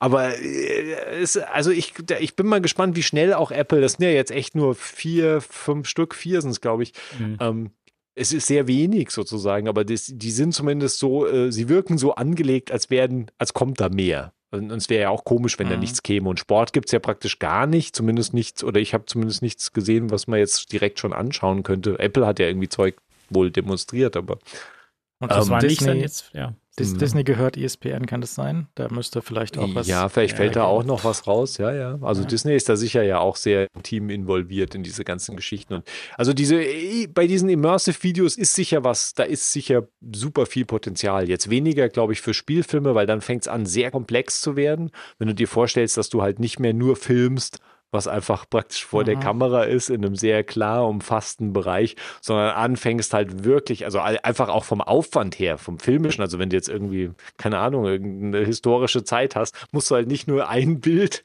in diese Zeit bringen, sondern du musst halt 180 Grad für diese Szene machen. Das ist, glaube ich, extrem aufwendig, aber für Dokumentation plus halt Musik, Sport und dieser Entertainment-Bereich ist eigentlich cool. Ich habe mir gestern in den Super Bowl reingeschaut und ich hatte schon mal vor 7 Jahren oder so in so einen Super Bowl reingeschaut. Und vor 7 Jahren haben sie viel mehr Sprenzchen und Schnickschnack gemacht. Da haben sie das Spielfeld virtuell aufgeklappt und so ein Scoreboard rausgeschoben. Und was hatten sie gestern? So nix. Also so handgeschriebene Karten. Nein, so wirklich. 1:0. Nee, die hatten wirklich so ein Tablet, die Kommentatoren hatten ein Tablet und konnten so einkringeln. So hier und da, der läuft jetzt von da nach da. So von Hand so ein Pfeil drauf gemalt. Okay. Und halt eine virtuelle Linie und sonst nix. Und die SpongeBob-Version von dem gleichen, kein Witz, SpongeBob-Version auf Nickelodeon hatte halt so eine SpongeBob-gestylte virtuelle Linie auf dem Spielfeld. Ja, sehr gut. Ja, also solche Spielereien kann man natürlich auch machen. Und da können sie natürlich auch einfach Unsummen für dieses Sportabo verlangen, wenn sie da halt für deinen Club irgendwie jetzt dann bei den Wiesbaden Tigers irgendwie... Sehr gut, die Wiesbaden Tigers. International bekannte Top-Liga. Welche Sport auch immer. Ja, naja. Und ich. Was würdest du denn jetzt sagen? Was ist das denn jetzt? So, dein erster Eindruck nach ein paar Tagen. Wie ist das? Ja, es sind so viele verschiedene Sachen. Also es sind so viele fantastische Sachen, es sind viele Sachen, die irgendwie total kaputt sind und halt einfach auch im Entstehen begriffen sind. Es ist ja einfach super spannend natürlich, wenn man da Lust drauf hat, irgendwie so eine neue Plattform beim Entstehen zuzuschauen. Also muss man ja auch wollen. Also ich meine, du merkst halt, dass überall irgendwie Bugs sind und manche Sachen nicht funktionieren und dann stürzt halt das Headset mal ab zwischendurch und so Sachen, die einfach passieren. Performance? So, ich hatte Geheule gelesen, dass der M2 nicht dick genug sei. Also ich habe jetzt noch nichts ernsthaft gefunden, um den auszureizen. Es gab auch Leute, die gesagt haben, irgendwie Disney Plus, wenn sie die in Anführungszeichen Environments halt von Disney Plus aktivieren, dann fängt irgendwie der Lüfter an, wie verrückt rumzumachen. Es ist schon so, dass du oben merkst, oben ja die Lüftungsschlitze, wenn da die Hände drüber hältst, deshalb Hoodie auch nicht so die optimale Idee. Also du merkst, dass da schon heiße Luft rauskommt. Aber es ist jetzt auch nicht so, also ich habe bei 1, 2 Spielen, da hat man das Gefühl, aber dass es schon natürlich auch am Kopf irgendwie wärmer wird, aber ich habe es jetzt bis jetzt noch nicht so als super störend empfunden. Während bei der Quest zum Beispiel wurde es immer bei mir gefühlt sehr schnell schwitzig, weil die Hitze irgendwie sich gefühlt schlechter verteilt hat, ich weiß nicht, oder halt schlechter optimiert war oder heißer gelaufen ist, ist mir nicht ganz klar. Ich habe auch einen gesehen, der hat das Paket vom FedEx bekommen, ausgepackt, aufgesetzt, Brille war noch kalt vom Laster und ist halt sofort beschlagen, hat nichts funktioniert. Ach, ist auch lustig. Ja gut, das kann sich ja auch passieren. Das hatte ich jetzt noch nicht. Und so keine Wetterextreme. Das ist natürlich lustiger, ja, da bist du natürlich vielleicht auch auf solche Außensachen eingegangen. Aber ich weiß nicht, also ich habe noch nicht irgendwie auch jetzt, wenn du irgendwie wilde Fenstersachen oder so gemacht hast, also ich hatte irgendwie so ein paar Situationen, wo ich die Brille irgendwie relativ reproduzierbar zum Absturz bringen konnte, wo sie lustig einfach so ein Bluescreen of Death gezeigt hat, was ich sehr erheiternd fand. Aber wirklich blau. Ja, also wirklich so strahlendes Blau. Cool. Ja, also sehr lustig, weiß auch nicht, was da schief gelaufen ist. Ist halt Zeug. Ich meine, Software ist halt nicht fertig. Version 1 ist echt früh und wir arbeiten ja offensichtlich irgendwie jetzt schnell auch dran und irgendwie kommen immer Updates raus. Und es ist halt lustig, dass es auch hinter iOS noch so herhängt und halt manche Funktionen irgendwie nicht unterstützt werden. Aber das sind ja Sachen, die kommen einfach. Sei es jetzt mit 1.1 oder sei es halt dann mit der 2.0 oder wann auch immer wie schnell sie da, ich bin gespannt, wie schnell das jetzt alles geht, halt auch Richtung WWDC. Es ist also, halt interessant, dass du es präsentieren, also als Außenstehender zu konsumieren, was passiert, ist halt sehr schwierig zu transportieren. Ja. Also das ganze Screen-Grabbing-Geschichte haben sie ja auch nicht auf der Reihe letztendlich, weil du kannst es ja schon machen. Ja. Es sieht halt krumm aus. Im wahrsten Sinne des Wortes, es sieht halt immer krumm aus. Ja. Außer du gehst halt über Xcode und machst es am Mac und dann rückst dann das Bild noch in die Dimensionen. Also, dass es da keinen so Porträtmodus, so einen Screenshot-Modus gibt oder so, weißt du? Ja. Weil das wäre halt relativ angebracht, weil jetzt tauchen halt so viele Artikel auf und du hast halt relativ schlechte, also die Bebilderung ist oft sehr schlecht. Die Bebilderung ist schwierig, ja, ist knifflig und sie trifft auch nicht das gefühlte gar Gesehene. Nicht gar es nicht. Hat also wirkt halt völlig davon abgesetzt und es ist tatsächlich definitiv ein Problem, um das irgendwie wiederzugeben, was das Erlebnis ist. Also du kannst es halt fast nicht wiedergeben, außer dich selbst halt in irgendeine Form von Headset zu bewegen und sich mal anzuschauen, wie diese seltsame Welt ist, wenn halt in deinem Raum irgendwelche Fenster rumschweben oder halt dann eben diese immersiven Videos oder irgendeine Art von 180-Grad-Videos oder so. Je höher aufgelöst, desto besser halt, logischerweise. Aber, also, ja, ich meine, was mich jetzt natürlich für mich persönlich irgendwie am relevantesten und interessantesten ist natürlich, wie sehr und wie gut und wie sinnvoll kann ich das halt einfach zum Arbeiten einsetzen, auch längerfristig. Das ist, glaube ich, das, wonach ich auch einfach am meisten stochere. Auch von meinem Interesse her, das ist sicher eins. Die andere große Ding ist ja klar, und darauf hat es Apple ja auch schon aufgezäumt, ist halt einfach dieser Heimkino-Entertainment, diese Entertainment-Kiste. Und ich glaube, die punktet natürlich sehr klar, bis auf die Lichtspiegelung ist die, glaube ich, purer Genuss unterm Strich. Also ich meine, wenn du da echt sagst, soll ich mir jetzt irgendwie einen 4.000-Euro-Fernseher kaufen oder soll ich mir eine Vision Pro kaufen, weiß ich sehr klar, was ich da für mich als Antwort geben würde. Also ich meine, Fernseher ist irgendwie Quatsch, ja. Und das ist halt, aber ich meine, klar, also da mag man auch andere Entscheidungen treffen und wenn man natürlich mit anderen zusammen Fernsehen schauen möchte, ist man natürlich mit der Vision Pro aufgeschmissen. Ist klar, ja. Also ich meine, das muss man sich halt überlegen und dann haben wir, genau, Entertainment Gaming ist halt, VR-Gaming gibt es praktisch nicht auf der Vision Pro, ja. Also VR-Games kannst du vergessen, wird es wahrscheinlich auch nicht ernsthaft geben, solange Apple nicht in irgendeiner Form einen Controller da hinterher schiebt oder irgendjemand anders sinnvolle VR-Controller hinterher schiebt. Du kannst natürlich was Schönes, du kannst natürlich Xbox oder auch PlayStation Streaming machen, müsste eigentlich alles. Hast du deine NDI-Box schon? Wo du die PlayStation 5 anschließt. Das ist natürlich sehr lustig, weil da fängt es natürlich jetzt auch an, dann nochmal in diese teures Capturing-Zubehör zu gehen, wenn du da irgendwie das zum HDMI-Monitor machen willst. Ist halt alles ein bisschen aber ärgerlich, dass das nicht einfacher geht.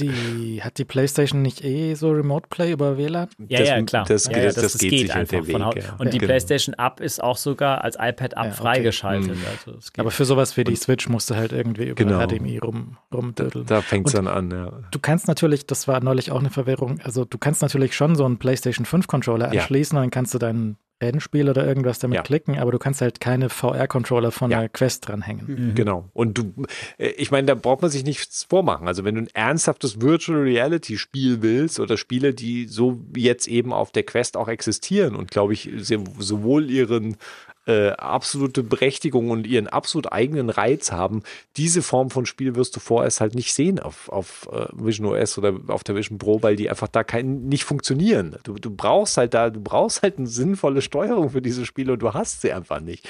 Und ich meine, selbst Superfruit, verdammte Superfruit Ninja, ich meine, du musst halt echt sehr langsam diese verdammten Früchte im Raum zerschlagen, weil sonst das Handtracking halt nicht mitkommt. Also du musst halt einfach sehr langsam spielen. Mhm. Und da könnten sie halt echt zeigen, ob sie, da könnten sie sich nochmal richtig öffnen. Also wenn sie sagen, hier, hol mal Steam hierher, lass nochmal VR-Controller irgendwie zu. Ich meine, das könnten sie machen. Sie könnten es machen, wenn sie es wollten und da irgendwie und auch sagen würden, hey, Epic Games, ihr macht ja so Fortnite-Metaverse-Kram. Wir hätten ihn eigentlich gern auf der Vision Pro. Ihr kennt uns über Disney, die haben da Anteile bei euch gekauft gerade. Hey, kann doch nicht einer Bob mal rüber vermitteln. Genau. Kann ich vielleicht mal einer vermitteln. Was Spiele angeht und die Unity Engine, die hatte ich auch nicht auf dem Schirm, die kostet ja für Vision Pro, kostet die ab 1.877 Euro pro Jahr. Mhm. Da kommen wir mal oben drauf. Diese Dingsstufe haben, um da entwickeln zu dürfen. Das ist das neue Preismodell, oder? Ja, das ist, glaube ich, schon das neue Preismodell, ja. Weil es gibt wohl noch so eine alte Zwischenstufe. Ich weiß nicht, ob du da irgendwie auch die Vision Pro noch integriert hast, aber also das ist irgendwie für so einen Indie-Entwickler, der mal eben irgendwie ein Spiel darüber schiebt, ist das wahrscheinlich keine große Option, aber natürlich für jeden, der irgendwie vielleicht damit ernsthaft Geld verdient, ist es dann wahrscheinlich auch wieder auf der anderen Seite auch wieder überschaubar. Aber jetzt werden wir mal sehen, es sind ja so die ersten Geschichten, so diese, sagen wir mal, Tabletop-Games, also was Brettspiele auf Deutsch, also halt 3D-Brettspiele. Das ist sicher reizvoll. Also da gibt es ja schon das eine von, ist das, glaube ich, auch von Demio, die ja auch für die Quest halt schon ein paar Titel haben und da, von denen kommen, glaube ich, auch noch mehr jetzt hinterher, die spezifisch auch für die Vision Pro machen. Und die kannst du halt gut spielen natürlich, weil die sind eben nicht schnell und du hast dieses sehr liebevoll gemachte Modell bestenfalls halt auf deinem Tisch. Ach, die machen, glaube ich, die machen sogar noch ein Dungeons & Dragons Ding für die Quest, mal sehen, ob da, weil ich weiß nicht, was da noch für die Vision Pro, also sie haben irgendwie so vage Ankündigungen gemacht, dass da auch noch Zeug für die Vision Pro kommen soll. Also zum Beispiel das, was ich letztes Mal gepickt habe, dieses Stickspiel, das hatte dann auch eine Vision Pro-Version rausgebracht. Ja. Das ist schon okay, das ist auch lustig, aber das ist halt so auch voll egal. Das ist so. Ich habe es vor allem nicht verstanden, wie ich das steuere. Ich habe so versucht zu sticken und so völlig gescheitert. So bei dem ersten so, hier, sticke 2 Felder und so,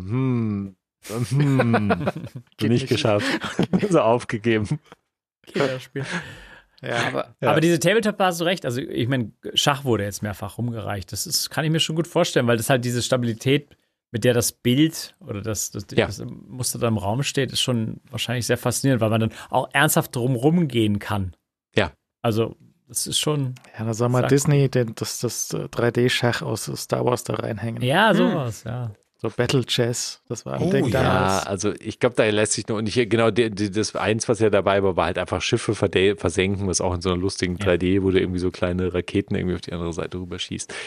Das sind sicher nette Sachen und mit denen kann man sich durchaus, also auch, ich glaube nicht, dass man jetzt irgendwie alles an Spielen abtun muss, was theoretisch da auch möglich ist für die Vision Pro. Ich glaube, dass da schon Potenzial da ist, aber wenn du halt wirklich sozusagen das richtige, so das ernsthafte Gaming wirst du einfach ohne Handcontroller, Zwei-Hand-Controller, VR-Controller wirst du das nicht sehen. Das geht einfach. Wenn sie ernsthaft diesen Schritt hinkriegen, dass sie jetzt erstmal diese Cloud-Streaming-Plattform wie Xbox auf die Reihe bekommen, was sie ja jetzt zugesagt haben. Nah dran sind, ja. Also wenn das wirklich, das wäre schon ernsthafter großer Schritt. Weil also das ist, glaube ich, auch keine Überforderung zu sagen, wer so ein Xbox-Abo hat, der hat auch den Xbox-Controller vielleicht. Ja. Und dann kannst du ernsthaft auf der Brille spielen, wenn das dann alles so klappt.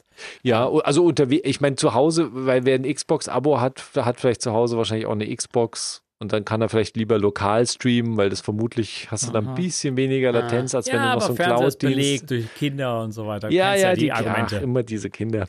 Das war doch so ein Argument für die Wii U, dass die den Screen wegspiegeln kann, weil die Kinder den Fernseher belegen. Ja, dass du kannst dich zurückziehen und dann weiterspielen, während der Fernseher gebraucht wird. Das ist auch das einzige Argument für diese PlayStation-Controller-Geschichte, die sie jetzt rausgebracht haben. Das kann ja...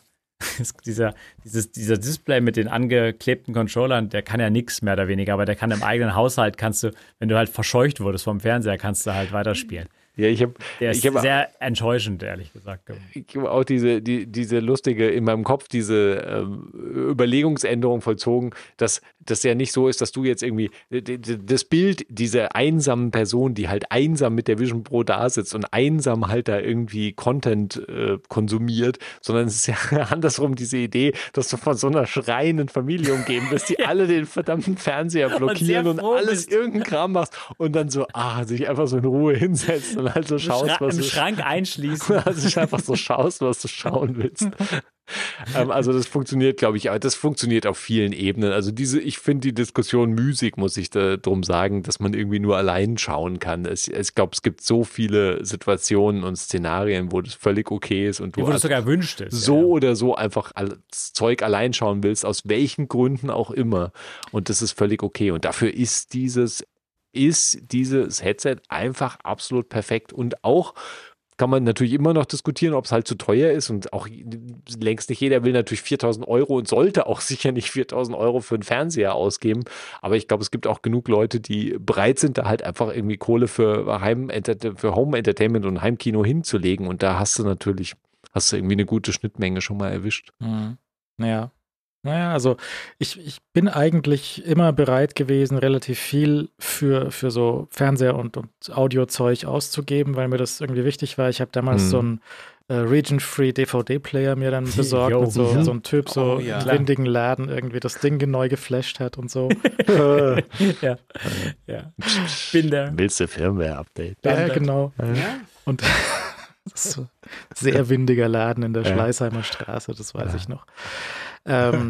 Und da habe ich auch für DVDs und Zeug sehr viel Geld immer ausgegeben, weil mir das irgendwie wichtig war. Und das, aber halt nie so crazy Zeug, weil es gibt ja auch immer so das Zeug, was du im Laden stehen siehst, so ein 80-Zoll-Fernseher für 20.000 Euro.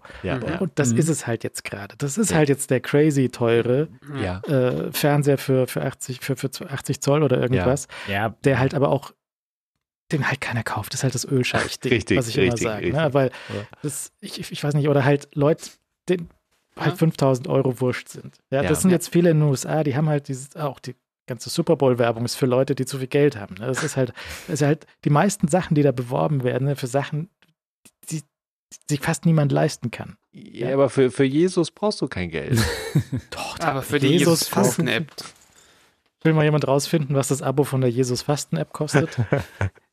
Ja, lieber nicht. Auf jeden Fall, wenn das Ding weiterkommt, wenn das irgendwann ein kleineres Modell kommt oder wenn das große Modell auch bezahlbarer wird, weil sie vielleicht doch das Display außen rausschmeißen. Das Display außen alleine ist ja nicht so teuer. Das kostet schon auch Geld, aber es ist jetzt überschaubar wahrscheinlich, was das kostet, weil wir haben auch bei der Zerlegung gesehen, also dass zum einen die Glasfront ist nicht aus Glas, die ist aus Plastik. So ein mehrschichtiges Plastik, was da drin ist. Da ist auch Glas dazwischen, aber die äußerste Schicht ist relativ kratzempfindliches, aber nicht bruchempfindliches Plastik. Richtig. Dahinter kommt noch eine Plastikschicht, dann kommt die Linsen von diesem Display und dann kommt das eigentliche Display. Also das sind schon Teile, die auch was kosten, aber das wird jetzt nicht der Löwenanteil der Kosten sein. Der Löwenanteil wird die sehr komplexe Konstruktion sein und tatsächlich auch ein bisschen das einfach eine große Schachtel, sehr groß, sehr, sehr voluminös verpackt alles. Auch quatschig halt. Ja. Also ich meine, die Schachtel ist auch absurd. Also ich weiß auch nicht, ehrlich gesagt nicht, warum sie das gemacht haben. Also ich verstehe also auch mich als Käufer sozusagen wird diese Schachtel extrem abschrecken. Das ist ein Monster von Kiste, die total quatschig auch irgendwie. Aber das unterstreicht auch den Preis, weil wenn du die aufmachst, dann liegt da dieses Objekt. Ja, das ist sowieso das liegt schön dort, beim Juwelier, dein teures Kettchen kommt dann auf so einem Tablett, auch das Tablett kommt im Laden zum Anprobieren. Das ist halt so wie das hätte ich mir in der Verpackung gewünscht. Weiße Handschuhe, weißt du, so ein Butler, der das Ding hier, sehen Sie. Ja, nee. Also ich glaube, ich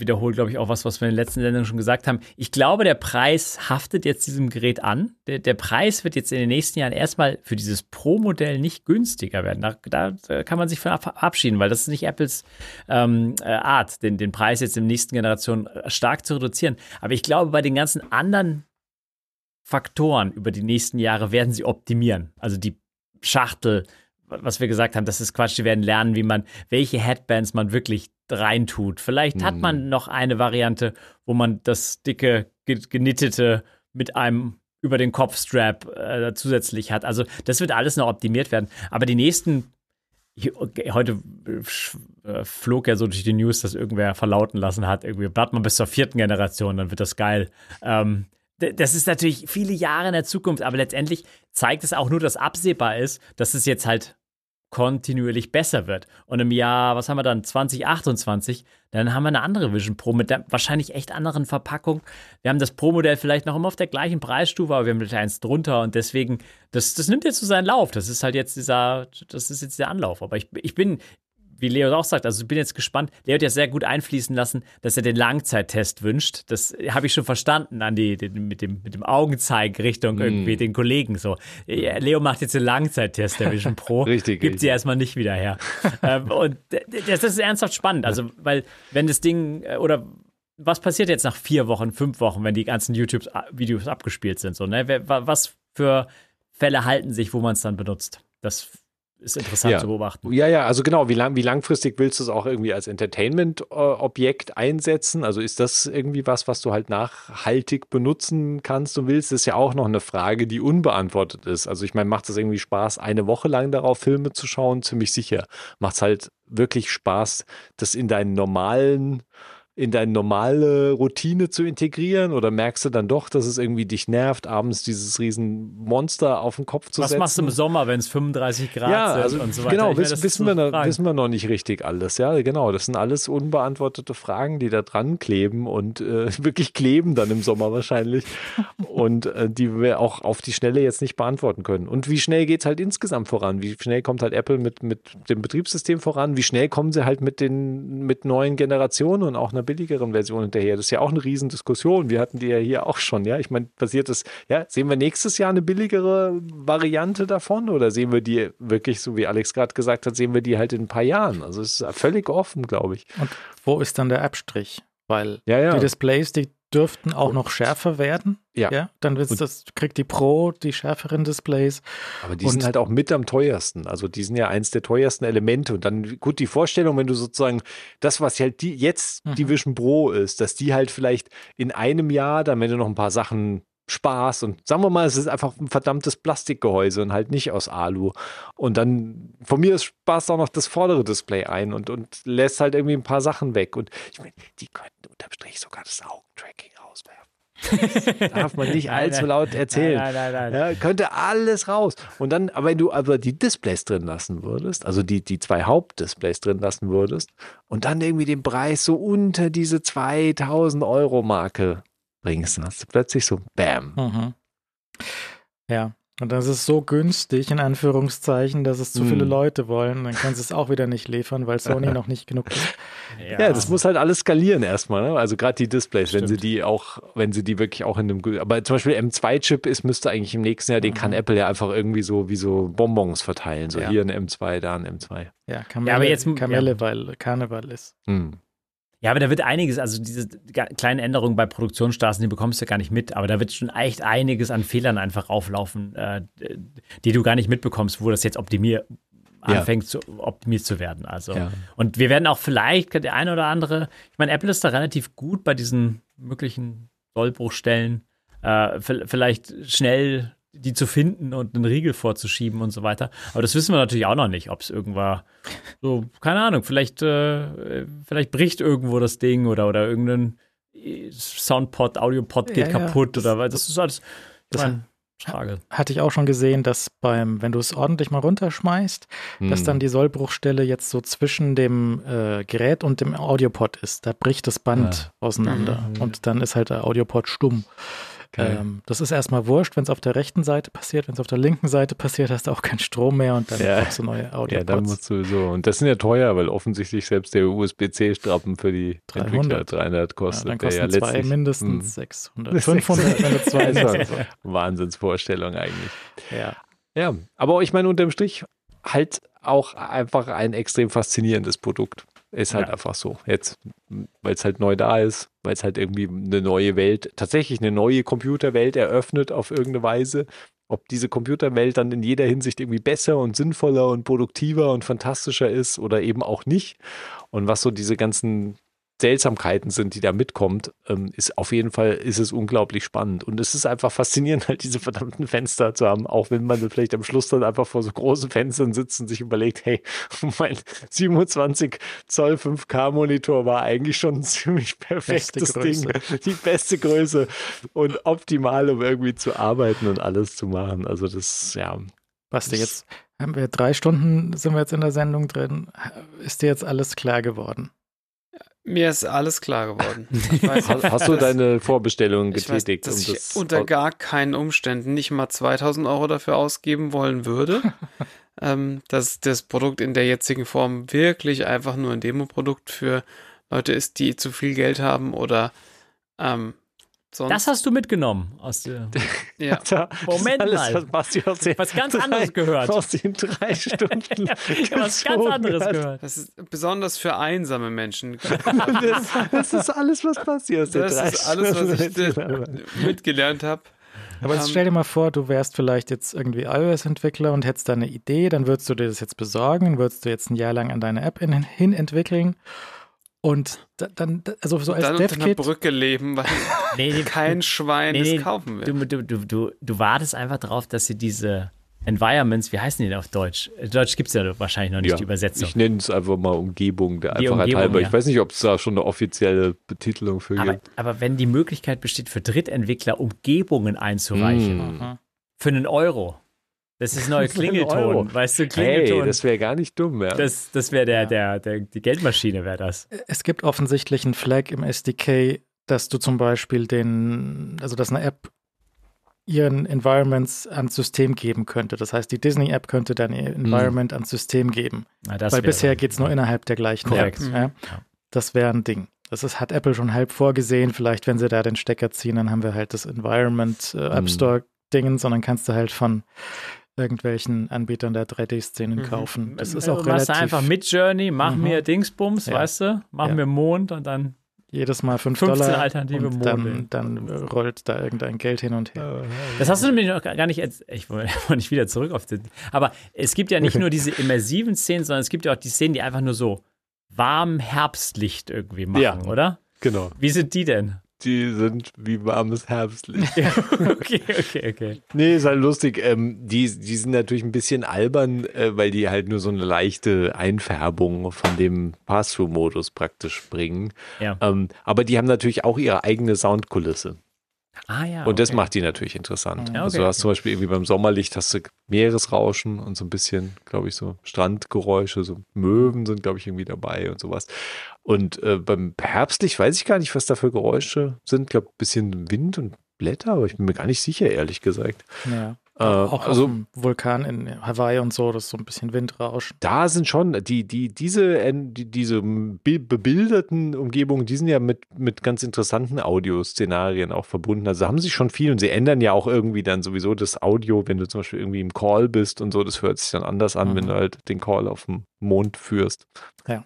Personas sind natürlich sowieso ein eigenes. Da haben wir jetzt ja auch nur kurz drüber gesprochen. Ja, naja, also ich meine, an dieser Stelle nicht unerwähnt, also wer den Test, auch den ausführlichen Test lesen will, ich hoffe, dass der am Dienstag jetzt endlich mal fertig wird. Einfach ein bisschen Druck auf dich aufzubauen. Ist ja eine kleine Druck auf mich selbst nochmal aufzubauen, der darf das hoffentlich dann ab Dienstag auf Heise Plus lesen. Oder hat zumindest die Gelegenheit dazu. Ich hoffe, dass das jetzt endlich mal fertig wird. Es ist wirklich viele Aspekte, weil es halt eine komplett neue Plattform mit neuer Hardware ist, einem neuen System irgendwie Software darzustellen und natürlich auch ein neues Betriebssystem, auch wenn es halt irgendwie der iPadOS drunter schlummert. Aber es sind halt viele neue Sachen, plus halt der ganze Entertainment-Krempel und die Personas. Ja, es sind halt so viele, also ist auch klar, dass Apple jetzt irgendwie jahrelang hingearbeitet hat und Milliarden an Geld reingesteckt hat, weil es halt auch so ein großes Ding ist, aber halt über den Level vom iPad eigentlich auch nur so haarscharf, ein bisschen so ein kleine hauchdünne Schicht mehr obendrauf. Richtig.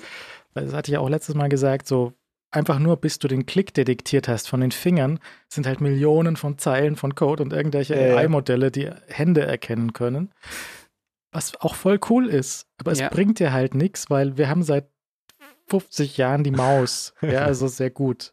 Oder so ein kleiner Schritt drüber, so Touch, auch sehr gut. Ja, hat sich gezeigt, Touch sehr praktisch, wenn man keine Maus dabei haben muss. Hat auch Steve Jobs schon gesagt, so besser als ein Stylus ist ein Finger, hast du immer dabei.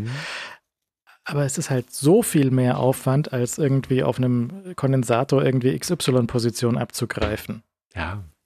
Und es ist halt lustig, dass ja Mäuse momentan irgendwie so gar nicht unterstützt werden, sondern du musst schon ein Magic Trackpad anschließen, was du dir für, keine Ahnung, Zweifelsfall für 140 € oder was auch immer das kostet, auch noch dazu kaufen musst, wenn du keins hast. Also ist schon relativ absurd natürlich unterm Strich und ist auch klar, dass es ein Produkt ist, was halt extrem davon profitiert, wenn du in einem Zoo an Apple-Hardware lebst. Also je mehr andere Apple-Geräte du hast, desto besser, weil natürlich die Integration, also Mac ist eigentlich, iPhone brauchst du nicht zwingend, aber ist natürlich sinnvoll. Mac ist natürlich extrem sinnvoll, um den halt einzubinden. Mhm. Und der Witz ist halt, wo bleibt jetzt das iPad in dieser ganzen Geschichte? Weil das ist eine Diskussion für einen anderen Tag. Das ist echt. Sollen wir das jetzt noch aufmachen? Ja. Ich bin dir nicht gewachsen heute. Nein. Okay, weil iPad.